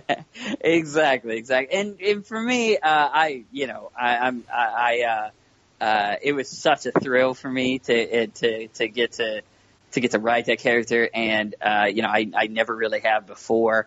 Um, and, uh, uh, the, he's, I, I won't spoil anything, but, you know, he shows up uh, again down the road in a scene that I think I, I actually like a little bit more Cool. even. And, uh, um, but, w- what I really liked about it was we got to get back to the thing that uh, you always need to remind people of with that character, which is that he starts with this kind of perverse love for the city of New York.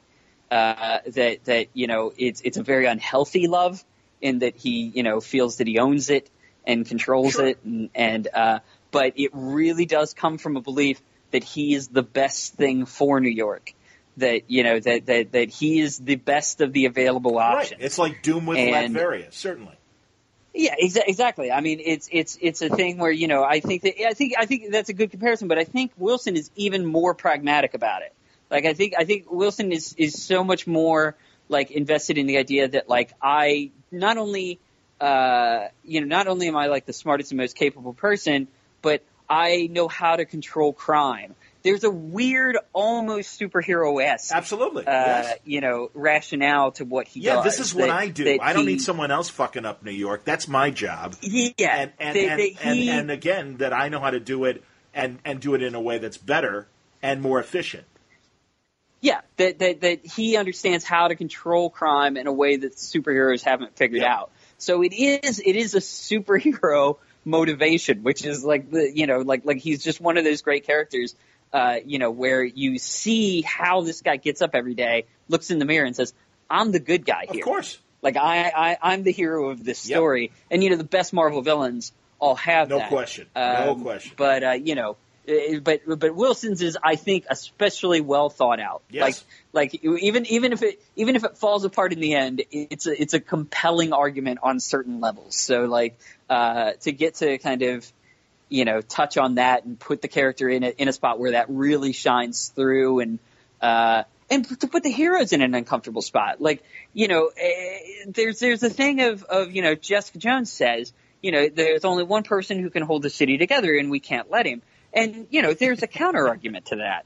There's a is that is that really what you should be doing right now? You know, like if he is if if if is he just the necessary evil that you should accept for the duration of this if he can get you through it and more people will live uh, you know or you know do you die on principle and let other people die on principle so uh, you know it, it, it it's a good example of kind of uh, you know a heroic figure may say something but that doesn't necessarily mean that it's entirely correct I'm with you. So. So, uh, final question for our, you know, for Yep. this because I think you know I've you've been good and you've uh, been hanging out and everything and answering all these. Yeah, and we can come back. You know, if uh, you know if, if it makes sense to come back at the end of the story, that's fine. Or if if there's another midpoint story, we'll see.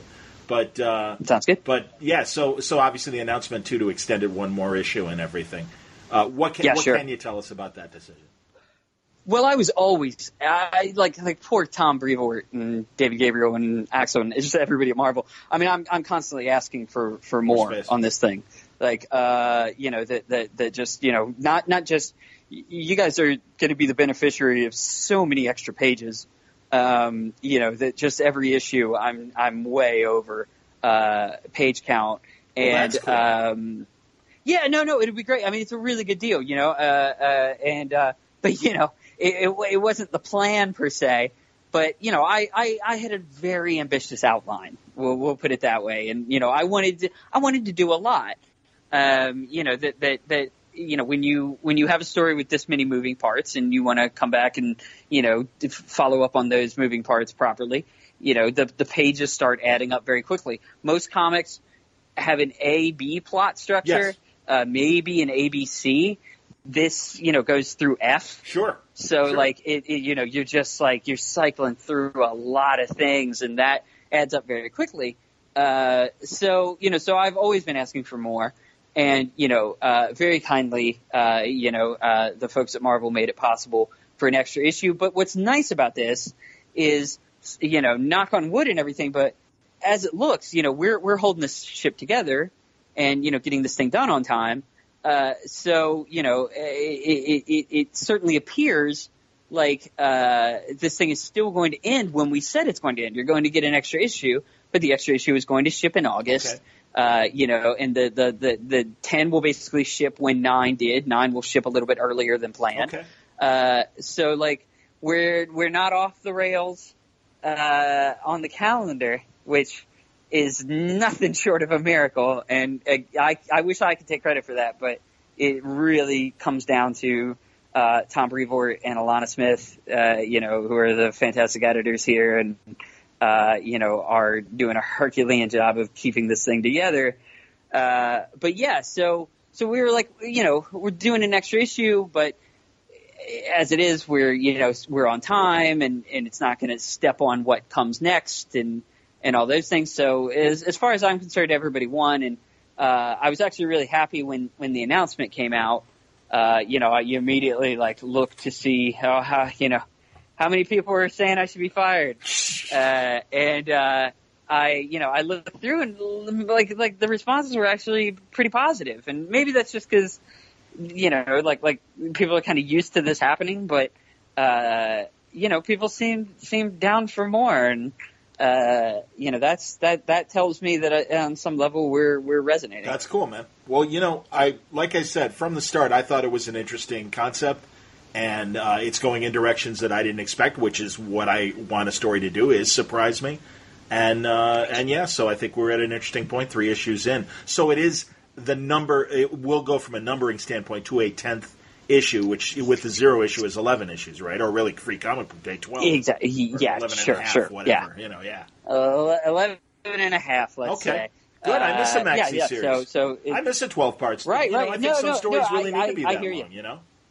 I have a pet theory on this that I actually do tend to think that like uh, event stories should be longer. Uh, that you know, like like my favorite ones are on the long side, and uh, you know, I tend to just think that like if we're going, if we if we want these things to be what they say that they are, you know, which is like the biggest story you can possibly tell. Uh, uh, you know, you got to understand that in this day and age of us like doing these big mega arcs on our ongoings, it's very hard to say that with to, with straight face on a six or seven issue book. Like it, it, it can be done, no question, but like it's really hard to match, you know, what what you know we can do now with you know 18 issue mega arcs on the ongoings. Uh, you know, to to to pull off something of that scope in six or seven is really tricky. So I, I tend to think, you know, uh, uh, you know that, that these things uh, probably should be a little bit longer, and I'm I'm very grateful that we found ways to make this one, uh, you know, the length that I needed. I agree with you. So- I mean, I, I I said this to Dan, and I meant it, and also in the press conference for it. Clone Conspiracy in Spider-Man was a good story, but it needed those amazing Spider-Man issues to give us the conversations that would have come up in that story. And uh, and Well, and there was- know, there was- yeah. and their solution was to obviously have them go concurrently, and they're like, you can just read Clone Conspiracy, and it's like, well, yeah, you could, but you're not really getting the emotional punch that came from the other conversations again that were happening in Amazing Spider-Man and certainly extended in the in the rest of the Spider family.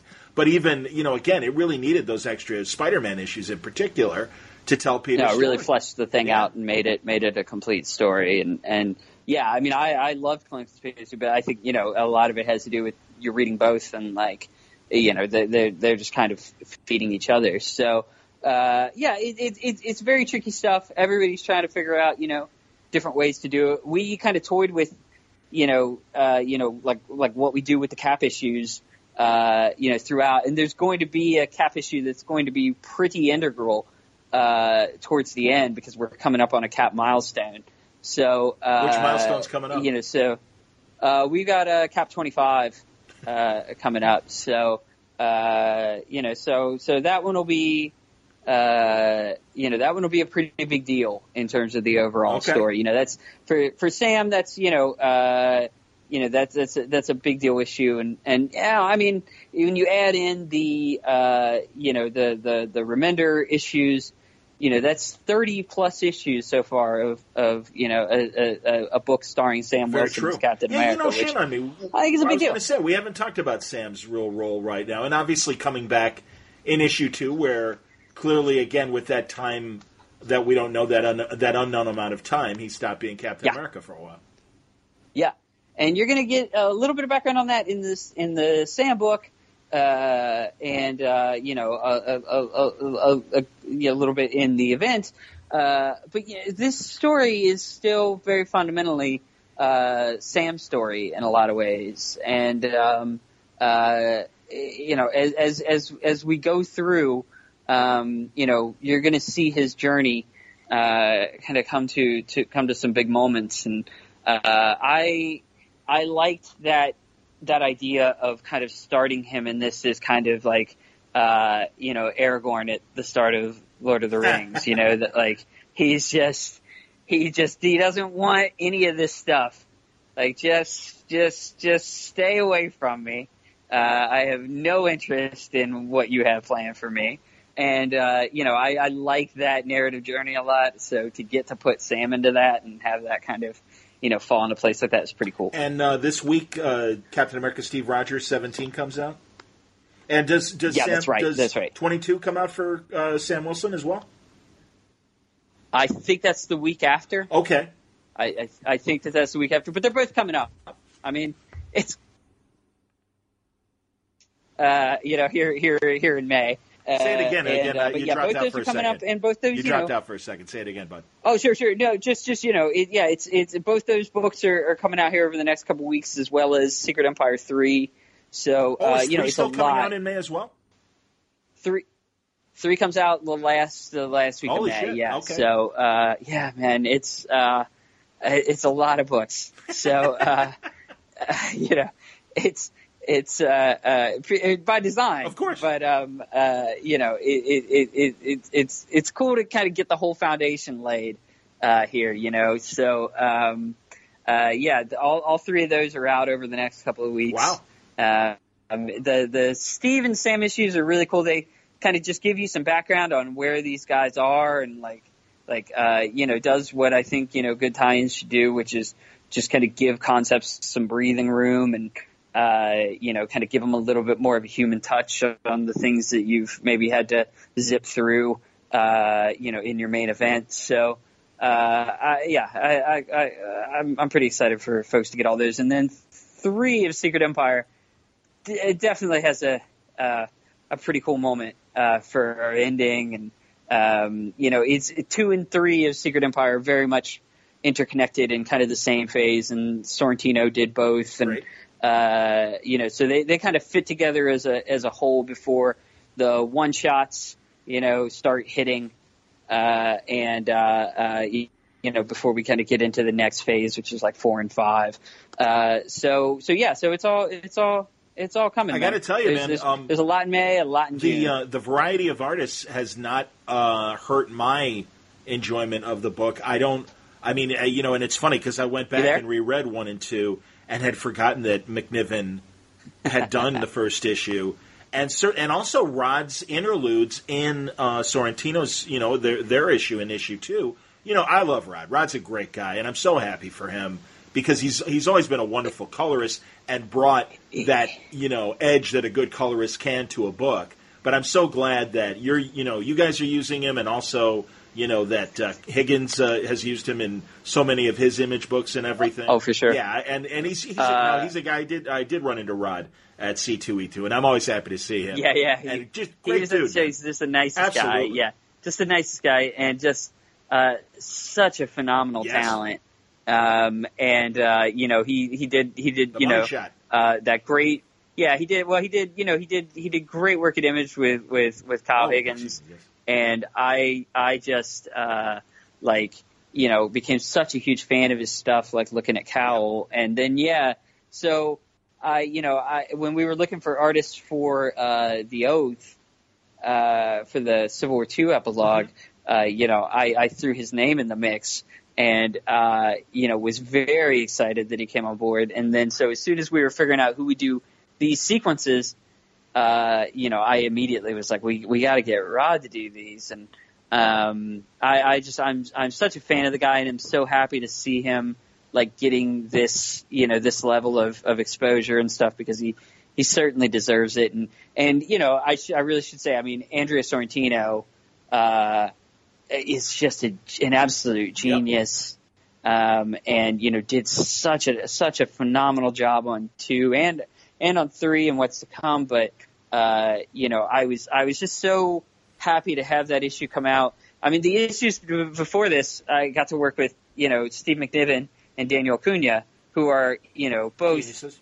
already like legends and everybody knows who they are and and you know like like uh, you know like like so this issue was really fun for me because there were lots of people who had never picked up a, a Sorrentino book or they'd never seen Rod's stuff and so you know for them to kind of get to see that work and and you know fall in love with that art you know that that that was such a thrill for me to to kind of get to get to share that that with the No audience. No question, man. No, and I, you know, I mean, I was a fan when he was doing his uh, Green Arrow run with Lemire, and certainly old Right. Logan. And am I right? I have to go back and look at my graphic novels. Didn't he do that one uh, Sunset with Christos Gage? Yeah, I think so. Yeah, I mean, and I think that's the Uh, first time I saw him, and he's got that great uh, Tim Bradstreet kind of realistic style. Uh, Absolutely. you know, yeah, absolutely. you know. I mean, it was he was a perfect fit for this Absolutely. story. You know, like the just like like he's he uh you know he he really added something to the mix when he came on board. So uh yeah, I, I'm I'm having such a great time working. That's with him. excellent, man. Well, keep it up. Nice going. I, uh, you know, I'm I'm really enjoying the story, and I and I think uh, it will be very interesting to see how uh, when this is done. Uh, you know, I'm I'm certainly rooting for you to stick the landing and everything, but and I'm sure you know, and I'm sure you've got your story in order. But uh, it'll be interesting to see years from now how people regard this story because of the amount of debate that has come from it is an honest, you know, uh, out, outcry from from fans. But yeah, it does to kind of go back to that very simple question of, again, do you want your Big Mac or are you, you know, is it nice? Is it nice every now and then to get something else? And and and uh, that's usually the the more notable stories. Those are the stories that stand out. The original Secret Empire is a classic example of that. Well, nobody nobody's more curious as to how it'll all be received than I am. so uh, it it's it's it's definitely been a whirlwind. So I'm I'm I'm I'm excited for people to kind of see what's left of it. And yeah, let's uh, let's plan to talk when it's all wrapped up, and and you know we can talk about the end game, and uh, you know I can explain how it all went wrong. No, no. Thanks, Nick. Always a pleasure, man. hey, thanks, man.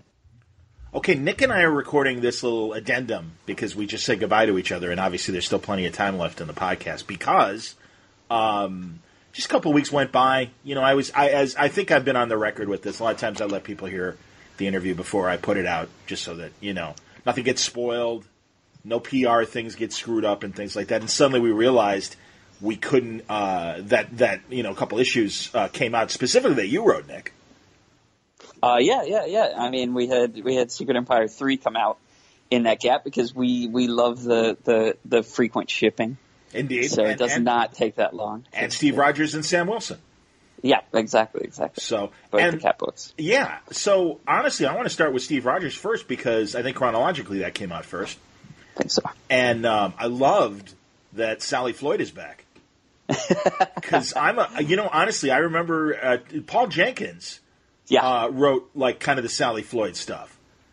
yeah, yeah. I mean, Paul Paul uh, uh, Paul co-created the character and and you know uh, was kind of uh, you know obviously instrumental in in the Civil War frontline and wrote that. So yeah. The classic, the classic Cap interview for people who don't remember, maybe that like Cap was kind of out of touch with the common man, and I love it because it is so 2005, 2006. People forget that that was like the original social media shitstorm.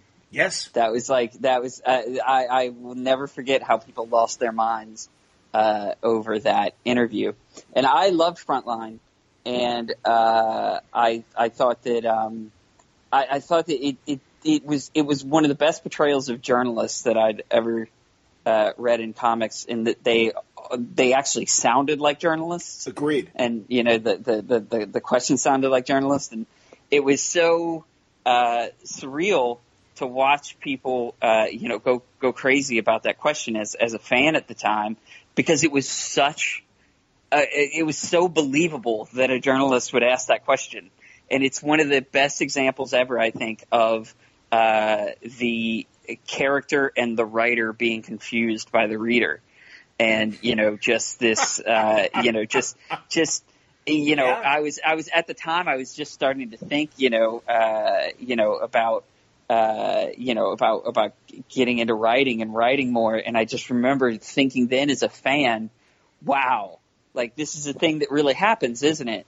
You know that that people just assume that what your character says is what you say, and and they take it that personally, Yeah. and uh, you know, uh, it was it, it was a surreal thing to watch, and and to years later, to to to be living through that same kind of thing. Uh, yeah. You know, I was like, I was like, we uh, we got to get Sally Floyd in here, and also. A big thing for me was really this whole Steve Rogers Captain America run has been about taking kind of key moments in the character's history and inverting them and putting this twist on them.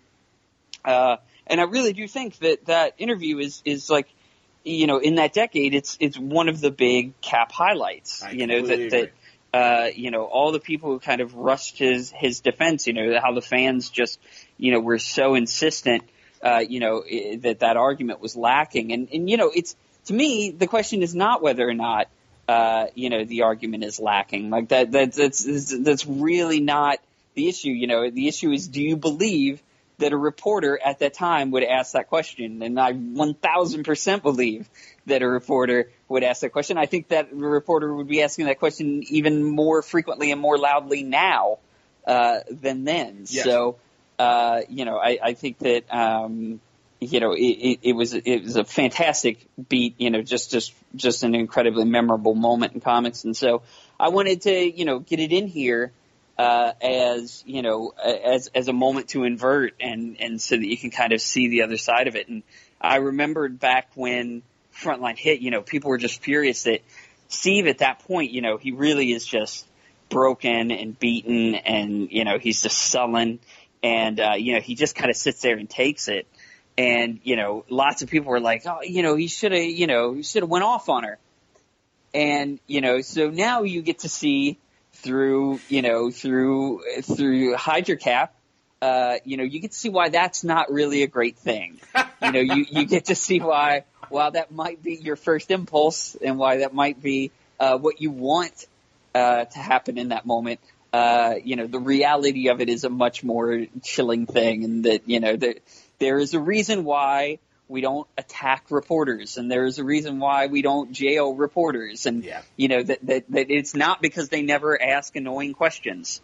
You know, it's it's it's you know it's not because uh, you know we always think that they're right or you know that we always agree with them. So uh, so I you know I, I I I felt like it was a it was a great beat for us to hit because it just brought us full circle in a nice way with Steve. You know that that that it really is. Um, you know, as we were looking at what uh, you know this this Hydra controlled United States would look like, one of the first things that was obvious was that you know press freedoms and and you Yeah. know uh, free speech would be one of the first things under attack, and uh, you know so to have kind of Sally Sally Floyd, uh, you know, sitting there and, you know, to have her, uh, you know, just, just so perfectly suited for the issue. It, it was really nice how it all came together. You, now was that always part of the original plan, or is it because of some of the social media attacks that, that you kind of went through that it was like, hey, this is familiar?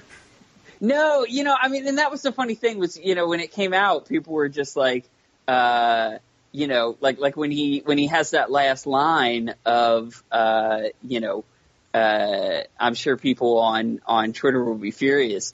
Uh, people were like, uh, you know, people were like, I, I, you know, that that that, uh, you know, that was me kind of self-inserting.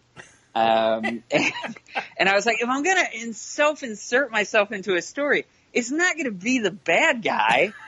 You know, like it's it's it's not gonna be the villain. What what what what that moment, uh, you know, to me uh, was about a couple things. The the first was about this kind of uh, video game that so many people were sucked into, uh, which is kind of you know social media activism.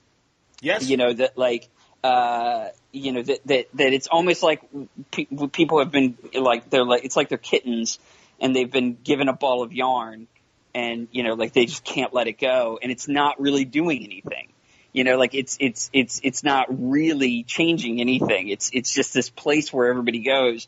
And i feel like i i, I see this more and more in the world that just kind of uh something happens and people's immediate reaction is to like get on twitter and make a snarky joke about it and just like watch the watch the hearts pile up. And you're like you didn't you didn't move move a needle on anything here you know? Like like this isn't you know, this isn't real protesting. This isn't real organizing. This isn't real mobilizing. This is just everybody on Twitter saying things to a bunch of other people who agree with them. Uh, and you know how how detrimental that can become over time. That that just uh, you know that that that it's a it's a giant distraction. And I'm less and less convinced as time goes on that that you know it's it's amounting to much of anything productive.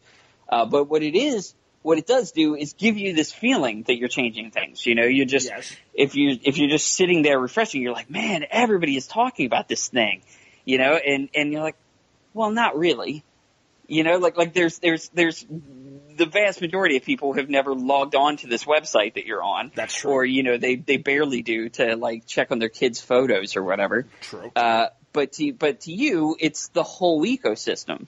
Uh, and so really that moment was about that, was about, you know, uh, Hydra Steve's kind of just sneering, uh, you know, contempt for, for, for this kind of, uh, you know, artificial reality, um, that's, that's constructed on there. And so, so really it was about that. And, and then it was just, look, you know, uh, obviously it was MySpace, uh, in the, Yes. uh, original, uh, in, yeah, in the original story, it's MySpace, and I was so thrilled to get to use the rolling timeline on it. Like, like I, I you know, like I, I'm a big fan of the of the rolling timeline generally, and, and so like anytime you get an opportunity to to use it, it's fun for me. Um, but you know, it was uh, obviously that line had always stuck with people. It's a it the Sally Floyd thing, the the the monologue, the speech that she gives, it, it's way more than just that. You know, Yes. like like there's like stuff about NASCAR. You know, there's like oh, there's Oh, yeah. just there's a whole bunch of other bits in it. But the thing that everybody remembers is the MySpace account. Yeah. Do you have a MySpace account? Yeah. Yeah, do you, do you, do you have a, have a MySpace account? Is is the thing that so you you know? And Steve, we we've established that you know that Hydra Steve has all the memories of the original Sure, Steve. You know sure. that, that that that he remembers everything, and you know his big critique of of Steve is is that you know Steve was just that he was too nice, that he was too weak. You know that that just that that you know uh, that he let things slide too much, and so you so I knew that that MySpace thing, you know that the or you know as the the, the Twitter thing as it became like it had to be sticking in his craw.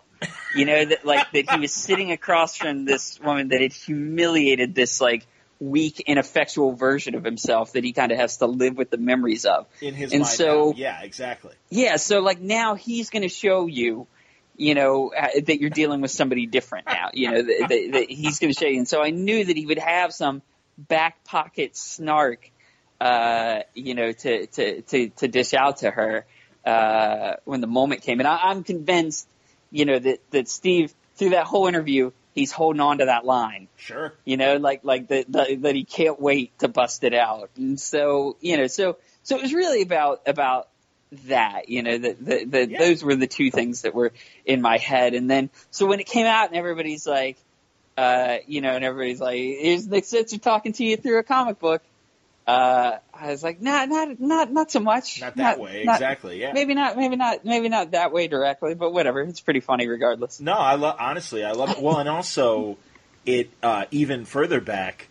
I always loved that moment in um, Daredevil: Born Again that Frank Miller did with Cap, where Cap Yeah, needs for to sure. get, where Cap needs to get the information about um, Nuke, and he goes Yeah, to yeah, a, and he goes to a computer terminal, and just for a second, he's 1940s Steve again. Where he's Right. like, "What the fuck am I doing? God, I hate this. Right, Can it just be a file cabinet that I can rifle through?" And he dismisses No, it, and it's just a handful of panels. But it really was like, man, Frank Miller in like five panels. That's Yeah. Captain America right there. No, for sure, for sure. And And, so, you so, know, yeah, we so all that stuff's kind of swirls together, and, it, and as you say, you know, it's all part of Cap's story. So no, I, I, Yeah, I and, do think you know, it we- reaches we that tried far to- back. You know, Yeah, I mean, we, we did we did you know the inversion moment on the uh, you know I'm loyal to nothing except the dream thing when he you know when he confronted Skull uh, in the uh, uh, you know back in the Steve Rogers Captain America book and um, you know so uh, you know again it's it's about kind of hitting those moments sure. and putting the spin on them. The other, the last thing I should say about that about that uh, about that Steve issue is uh, that one of my favorite things about it is that Ramon Bachs, who was the the other co-creator uh, of of of Frontline. Sally and and you know who did Frontline. Okay. Uh, obviously, we got him back to draw. Uh, you know the Sally sequences in this issue, and that I didn't even know that until uh, they were being drawn. And so I kind of saw Ramon's first pages, and I just thought that was a really nice touch that uh, Tom Brevoort and, and David Macho deserve a lot of credit for, for making happen. That's awesome. That's fantastic.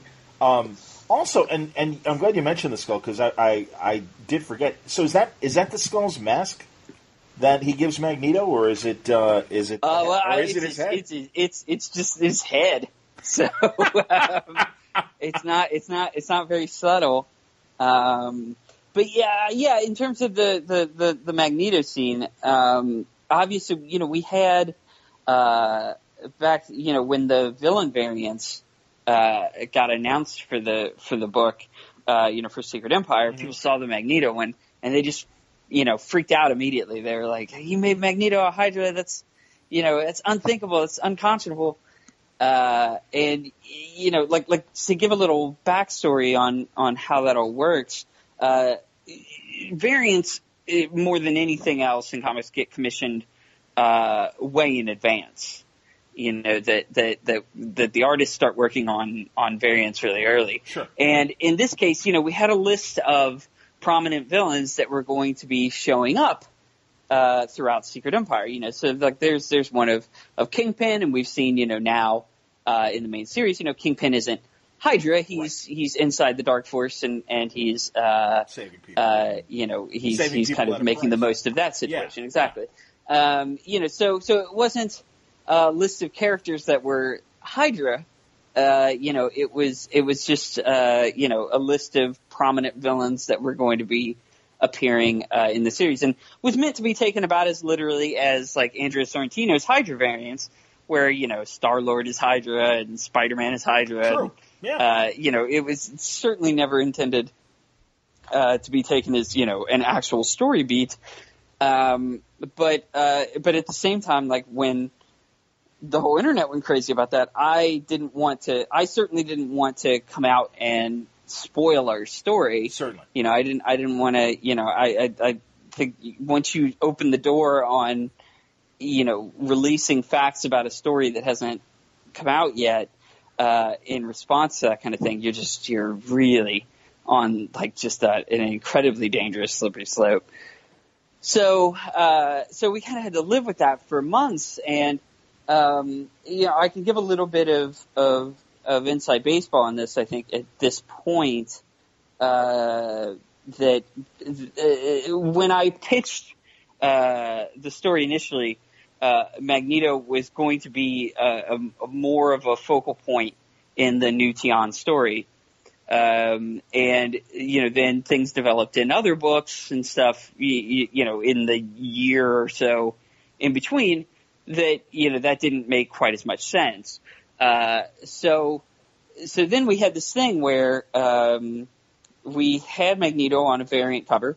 Lots of people had obviously been talking about the variant cover, uh, and um, you know, but we'd already kind of settled on a new status quo uh, for New Tian, and that'll get explored some in uh, Secret Empire United, and uh, you, you know, after that, it, within the within the main series. Okay. Uh, but uh, so we kind of had this thing of of now, you know, well, where does where does Magneto fit into this, or does he at all? You know, there was kind of a moment there where it was like maybe he just doesn't show up in the book, and uh, and I kind of I kind of hated that because hey, we you know then it would just seem like uh, you know we'd put out that cover and and the internet had yelled at us and we changed our mind on a story, and uh, on top of that, I really felt like there was a good story beat to be mined from uh, you know from a conversation between uh, between Steve and Magneto, Sure.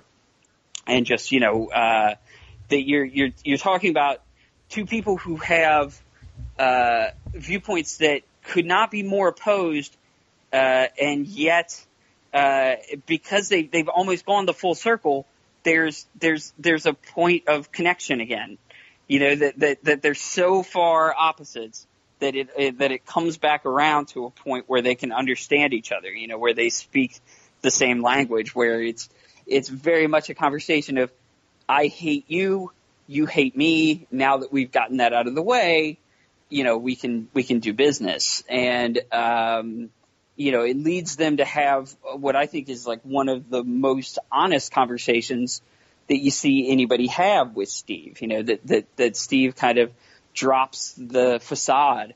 Uh, Yes. you know, and, and is much more direct and, and in, and in being more direct, I think he's showing Magneto a level of respect that he doesn't, uh, for most of the people that, that, that he Deals- deals with Yeah. Yeah. that that you know he is like uh, you know I think I think Steve understands where Magneto is coming from in a way that that he doesn't understand what you know uh, your average superhero thinks. You know, like he he sees that as a broken system, whereas what Magneto wants to do.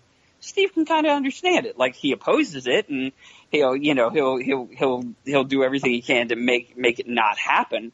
But he can understand where the guy is coming from, and so you kind of have this like strongman dictator, uh, you know, fascist, uh, uh, you know, understanding. And you kind of have this Yes. this thing of of you know we we have different armies, but we want to do the same thing with those armies, so we can talk and we can make a deal. Um, and uh, so you know, I, I think that it, it it ended up leading to a you know a really fascinating conversation between these two characters and uh, you know this is kind of the version of Magneto that I like the most he's uh, I think that uh, you know he's an incredibly complex villain but I I still put him in the villain camp you know Yes. uh, and um, you know I, I think that uh, the the frustrating thing about Magneto should always be that you you look at him and you say you are doing this for the right people and you are you know like like like I can understand I can understand how you got to where you are but where you got to is wrong. And uh you know that that to me is is is always at the heart of of of any you know good magneto take. And uh so i really wanted to you know reinforce that as well here that you know you you you kind of look at magneto as the you know the the the the the, the heroic the you know the the the if if you're choosing between the two uh you know you're going to choose magneto but uh, you know, he is still coming at it from a really unhealthy and bad place. So, Well, I'm also based on what happened in uh, issue three of uh, Secret Empire, and also the latest uh, Steve issue, and also the tease for the next Steve issue. Uh, very excited to see the confrontation with Namor because Yeah. that's such a special relationship, and in fact, a ironic timing. Um, I, I just talked to Karl uh, Kesel uh, in the last few weeks, oh, nice. and um, his Patriot miniseries Right. and it's yeah. you know uh, when when when Jeff Mace is Captain America during those post-war years, and uh, it just you know, and he's dealing with the former invaders, the All Winners Squad, and and it just reminds me because the whole time Namor's like, "Look, man, you're not Captain America." Uh, you know, I mean, you know, it's that it's it goes back to that uh, Lloyd Bentsen, uh, Dan Quayle, uh, vice presidential debate. I knew Jack No, Kennedy; exactly, he's a friend exactly. of mine. You know Jack Kennedy, and and that's Exactly. why I really think the Namor Cap relationship is always interesting because it really is at the end of the day this human being and this Atlantean and the human being going, "Hey, man, come on, we were war buddies. We you know we fought together." And there really is this level of respect that Namor doesn't have for other people. So I can't wait to see what Hydra Cap and Namor have to say to each other. I imagine that will yeah, be there's there's there's there's uh you know Namor plays a, a really key role throughout the whole event, but uh, especially here in uh, the next issue of Steve and in uh, uh, Secret Empire four, uh, you know he gets some some really big moments, Cool. and um, you know it, it's it's really fun to have them uh, face off. You know, and and what's what's especially interesting about now is um, that they have a slightly different relationship because now Steve is also a head of state. Sure. So you have this thing where they both kind of represent countries, and and you know i i you you get this extra kind of weight and formality to their conversations that you know you probably wouldn't have had before. You know that that instead of being a conversation between you know uh, two superheroes or two superpowered people. Uh, you know, it becomes you know way more a conversation between two world leaders. Yeah, And- geopolitics. uh, Absolutely, man. yeah, so so you know, and and that's uh, one of the big things that we said, you know, going into the series generally is we wanted to use the whole map and kind of you know uh, make sure that, that that people understand that you know these are countries and kingdoms and places that we're that we're bringing in that it's not just people in costumes fighting each other that Yeah. you know there are actual geopolitical interests there so like uh, you know you you, you want to always kind of keep that uh, in the background too and intergalactic interest because I mean obviously you've got Yeah. the shield around the world and you you got you know Captain Marvel and her team trying to fight plus you had Star Lord going to uh, other galactic powers and saying hey help Yeah. us out and everything so Exactly. no pretty cool stuff man absolutely I um you know and again the mystery of other Steve uh, you know it kind of is just existing and we get a little more padding but no you know no more you get answers. just a little more, and you'll you'll you'll keep getting more as Sure. as we go along. I think that uh, I, I think that you know what we can say based on you know the next chapter being out in that is I think people can start to see that uh, you know if your option is is either kind of uh, metaphysical or continuity based. I think people now are starting to see that that it's almost certainly you know more metaphysical. sure Uh, but you know that that's not the whole story. So oh yeah we'll we'll we'll we'll we'll continue to show you that, and and you know I- I think I think the next one really starts to bring things into focus a little bit more, and you start to kind of understand what this story is. Okay. All right. Fair enough. Yeah, I don't want you to. I don't want you to tip. And I honestly, you know, and it was funny because when we obviously people listening and stuff know when we talked about it at the second issue and stuff, I kind of appreciated what you had to say about it in terms of yeah, this isn't an easy fix, and let's. You know, so no, tell your story, man. It's all good. And then Sam, to wrap up, you know, I mean, the reluctant, uh, you know, the guy who quit and completely disillusioned and just wants to be left alone and everything, but you know, duty calls him back, and uh, it, it's Yeah. you know, Yeah, the the uh, the Sam story was like one of the most challenging uh, bits for me um, because I really wanted, you know, where we left Sam at the end of Sam Wilson Captain America. He'd already given up being Captain America as a result of what had happened with the Americops and Mhm. with Rage. Uh, so he was already kind of at uh, his lowest point. Um, the challenge was sort of uh, that now, you know, while the Steve story has been kind of playing out in the background of Sam's book, you know, it hasn't quite been at the fore.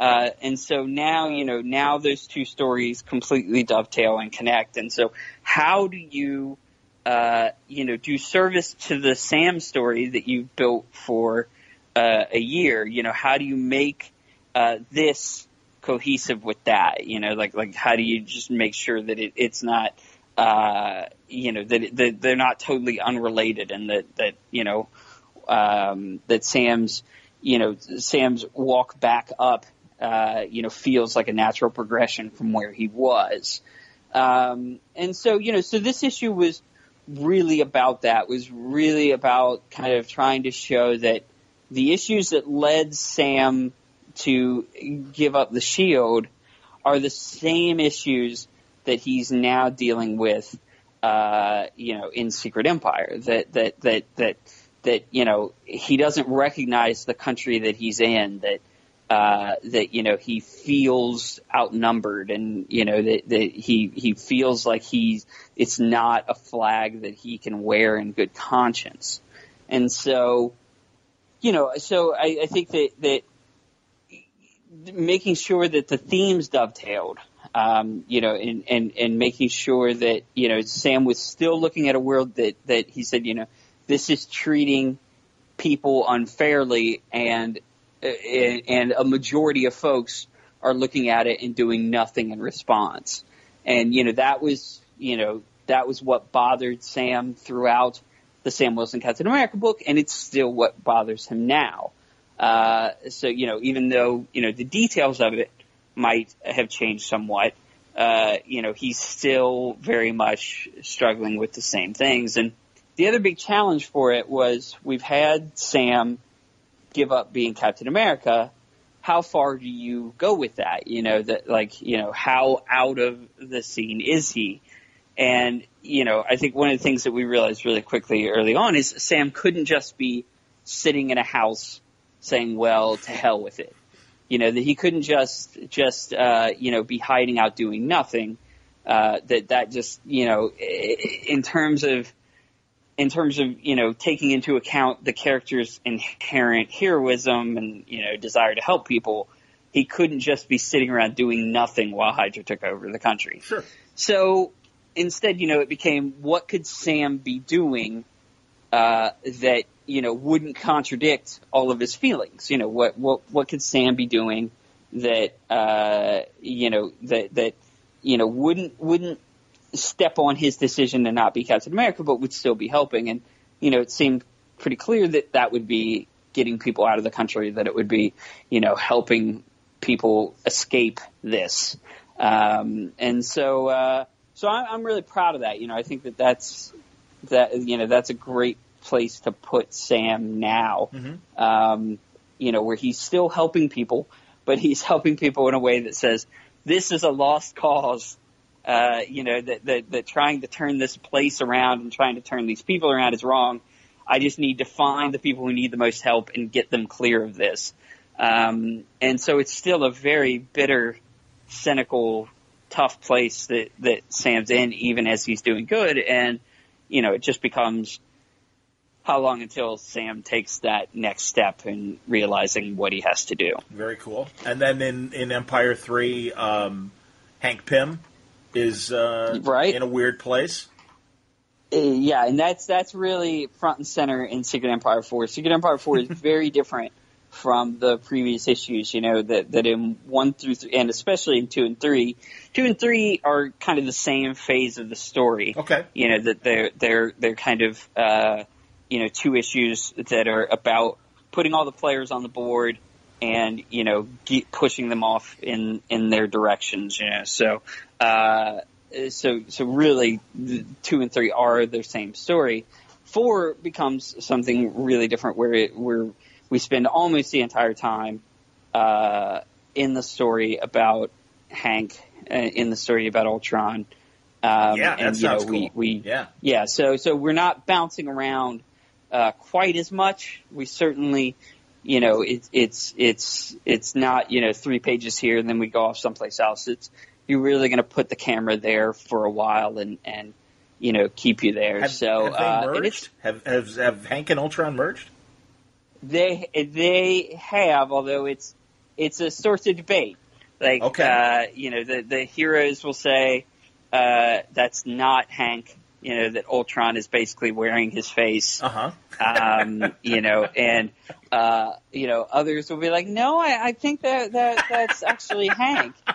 Uh, and so it, it's it's when you when the issue comes out, you'll see how it plays out Sure. and kind of how the game is given away. I think is is is a fun moment. But really, what the issue is all about um, is there's there's this whole other component of this story that that uh, that that uh, I Tom Brevoort and I talk about, which is um, so we've obviously people get that you know the story is about this kind of rise of fascism and uh, you know ab- about you know the heroes confronting uh, this you know this person that betrayed them and that they put entirely too much trust in at a moment when they were divided and uh, you know and, and and and about the kind of regrets and pain that they feel about that.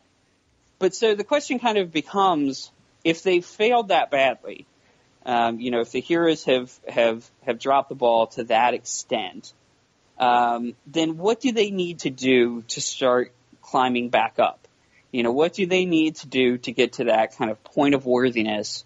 Uh, you know, where they can stand up to this guy and say, "No, you're you're wrong." You know, like that the world is better off with us than you.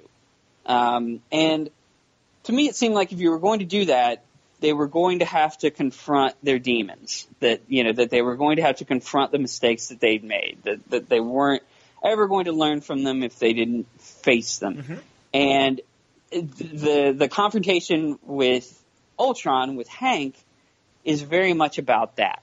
You know that that uh, in the in the list of things that have gone wrong for the Avengers through the years, it's a pretty safe place to say that you know what happened with Hank is very high on the list, Sure. and it is it is maybe the the most striking in some ways. You know, Yes. like that that it's uh, you know that it's the big ugly stain on Avengers history. You know that that that it's it's it's it's it's the one that when you're like where.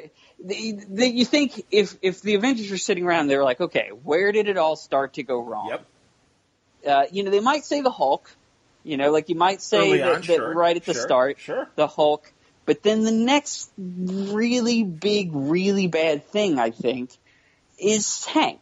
You know, Yeah. that, that, that you, that you say that everything that happened with Hank is kind of so, so I wanted to bring them back to that, you know, like I, I, I wanted to bring them back to that and kind of have them have to take a look at that and, you know, uh, Sure. and, and, you know, have to confront that. And, um, so it really is about kind of that, the first thing and, you know, I kind of call it like they're, it's like the group therapy phase.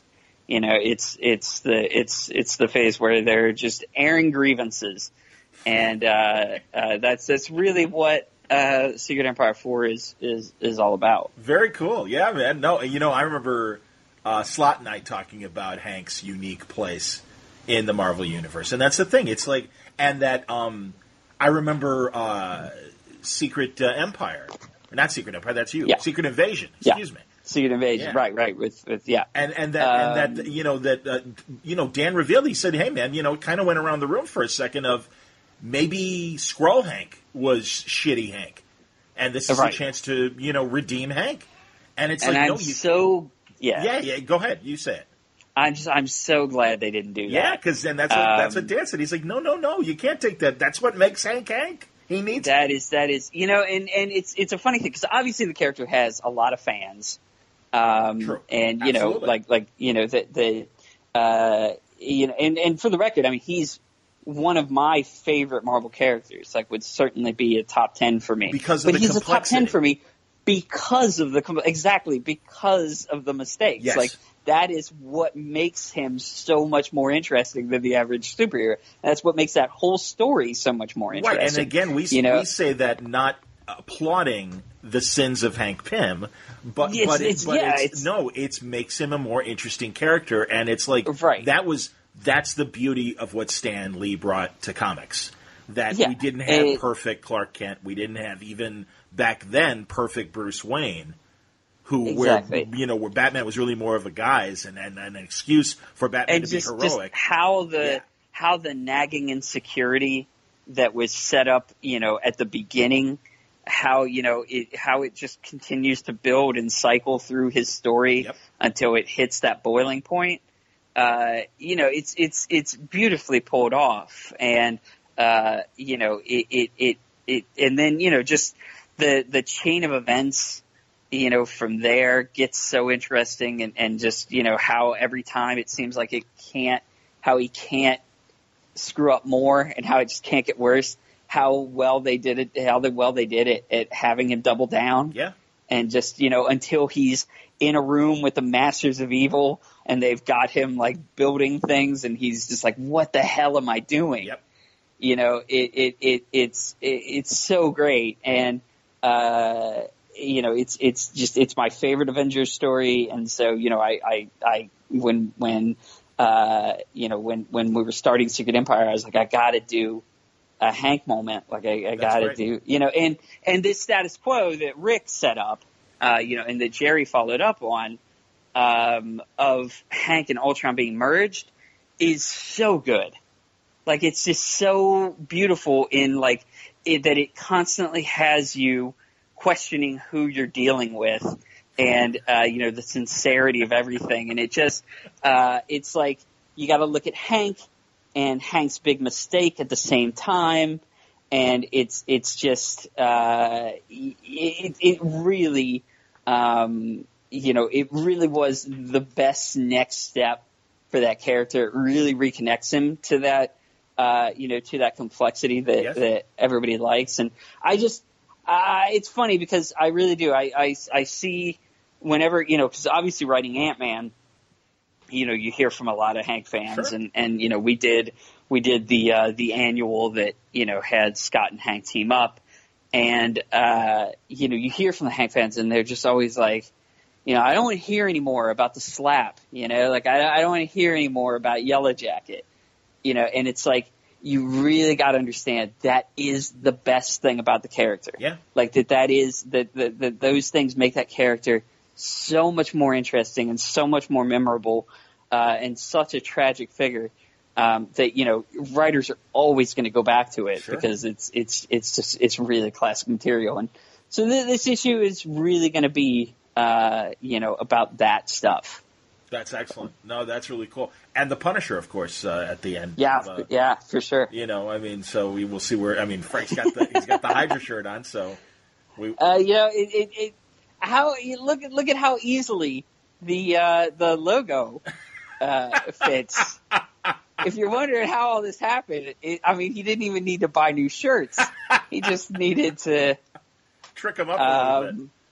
It's yeah, it's it's been really funny because uh, every time we do one of these, you know, this person is Hydra reveals, like every time there's a little bit less pushback because each time it's like just a little more plausible, you know, and like this one was really funny because like uh, there were people who feel really strongly. They're like, no, he would never do that. And then there, this this one was by far the one that there was a definite sizable contingent who were like, "No, I think you might." like, Well- and, and so that was that was fun. And is that is of- it still a question? I mean, that's the thing. It is the last page. We don't know if it's ironic or not. We're gonna we're gonna answer it a little bit at the beginning of four. Okay. Um, but then there's there's a moment coming down the road. We're definitely going to explain, Sure. you know, uh, you know, ha- uh, where, where Frank's uh, head is, and and you know what what his actual standing is, and and you know what his position is. Um, but uh, you know, we'll we'll definitely give you the full explanation. Sure. But uh, this was definitely the the one that uh, when the responses came out, it was the most divided, which is why we did it in Of part. course. You know that Of course. that uh, you know he was uh, he was a really interesting character uh, to to to put in this spot, and uh, I really wanted I really wanted to find a character that could make the situation as complicated as humanly possible. that that that could uh, you know make it as sticky as as it could be, and uh, you know uh, the, once you've done Captain America, uh, you know it's really hard to top and uh, the, you know, and certainly, you know, then we showed the Hydra Avengers, but people kind of got pretty quickly. I think that you know there was some duress involved there, and certainly in the Free Comic Book Day, you know, you you, you have reason to question a couple of them. Um, you know, but so when you're like, okay, so if you know, once you're kind of past that point, though, you know, who can really turn heads uh, in this situation, and you know Frank Frank definitely fit the bill, and, and he, the the stuff coming up with him is really great. You know, I honestly, he is the great random element of the Marvel universe because I go back to when Cap died, and you know, Yeah. all right, fine, now I'm Captain America. I'm, I'm Frank Castle. How you Yeah, doing, yeah. everybody? And it's like, The- the- what? you- you know that and his role, just just his role generally in Civil War. Yes. that was a, a good blueprint for this. You know that that that Frank is a funny guy because obviously he's got no superpowers or whatever, but uh, you know he has a, a presence. You know, and and he has there's an oddity to him, and there's kind of an outside nature to him. You know that that he's just he's just kind of a degree removed from all the other Marvel heroes, in part because he's actually a villain. Uh, but, Yeah. but like, uh, but that's again, you know, that's another great character that's built on that complexity. You know, that that the best Marvel characters, you know, like like Magneto or Hank Pym to the Punisher. You know, they're all you know the what Marvel has that that you know nobody else has is characters like that. You know, Yeah. characters that that that really you know uh, come at you from from a place of significant moral complexity and uh, you know that that you can really put them in either direction in any given scenario and and it'll still fit. Yes. And, um, you know that that's that's Marvel's kind of unique strength in certainly in superhero comics and so you know so, uh, these issues were about bringing a lot and and you know we talked about Namor before Namor I think fits into that category as well so Absolutely. Well, that's so you know these issues have been about you know bringing a lot of those characters to the forefront I think Absolutely. Hey, honestly, you well, uh, and I've said it enough already on this podcast uh, in the earlier part. You know, I, I'm digging the story. I think. Uh, Hey, thanks, man. I, I yeah, man. It's uh, keep it up, and uh, I, I think there are good surprises. And uh, again, it'll it'll be interesting. Uh, Ten years from now, when uh, you know, five years from now, whenever people look back. And uh, you know, the, the, sometimes the stories they yell about the most are really sometimes pretty interesting stories when they step back and see the whole thing and, and see what you know what you're doing. So keep it up. I, I think there are a lot of interesting random elements, and uh, you know, for those of us that are enjoying the story, I think we're on. You know, the ride's been fun. So keep it keep it going. hey thanks man Okay, Nick Spencer, uh, in his own words, and uh, not, uh, I think, taken out of context, as had been the case recently a few times online.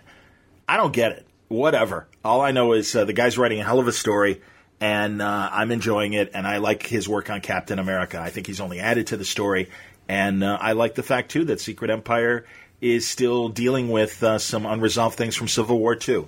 Very, very interesting times, I think, with Secret Empire, and uh, we'll see where the story goes. We're only about halfway done with it. Hope you enjoyed today's episode of Word Balloon, brought to you by InStock Trades at InStockTrades.com. You can get things like The Deadly Hands of Kung Fu Omnibus, Volume 1. This was the black and white magazine that not only featured Shang-Chi, but also Iron Fist, and my personal favorite, The Sons of the Dragon. Uh, White uh, Tiger was in there, and that's some of George Perez's really, really early work uh, as far as professional work goes. This is great, and they have a great, again, Nick Cardy cover. I was just talking about him. 1,120 pages in Volume 1 of The Deadly Hands of Kung Fu Omnibus. It's 50% off. It's $62.50. You can also get the Shang-Chi Master of Kung Fu uh, Omnibus hardcover Volume 3, which uh, collects Master of Kung Fu from 71 to 101, and also What If 1977's uh, issue uh, number 16. And I believe that's uh, the Shang-Chi actually uh, being a willing son of Fu Manchu and much more of the weapon for Fu Manchu. Very interesting stuff. Uh, this is 704 pages. It's uh, Doug Moench and Mike Zeck, and uh, it's 50% off, $62.50. There's also Marvel Masterworks, Amazing Spider-Man.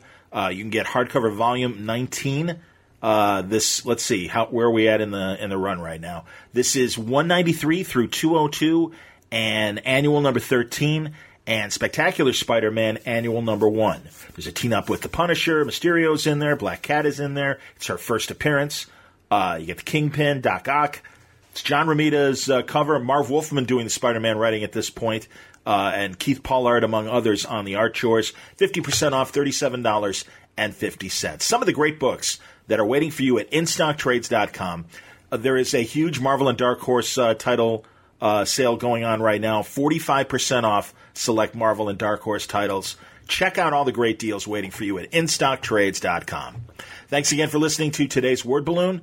Uh, we got great more stuff coming up uh, in the following weeks and uh, very interesting stuff. We're going to get a little uh, international in our next couple conversations on Word Balloon. One I can tell you about immediately.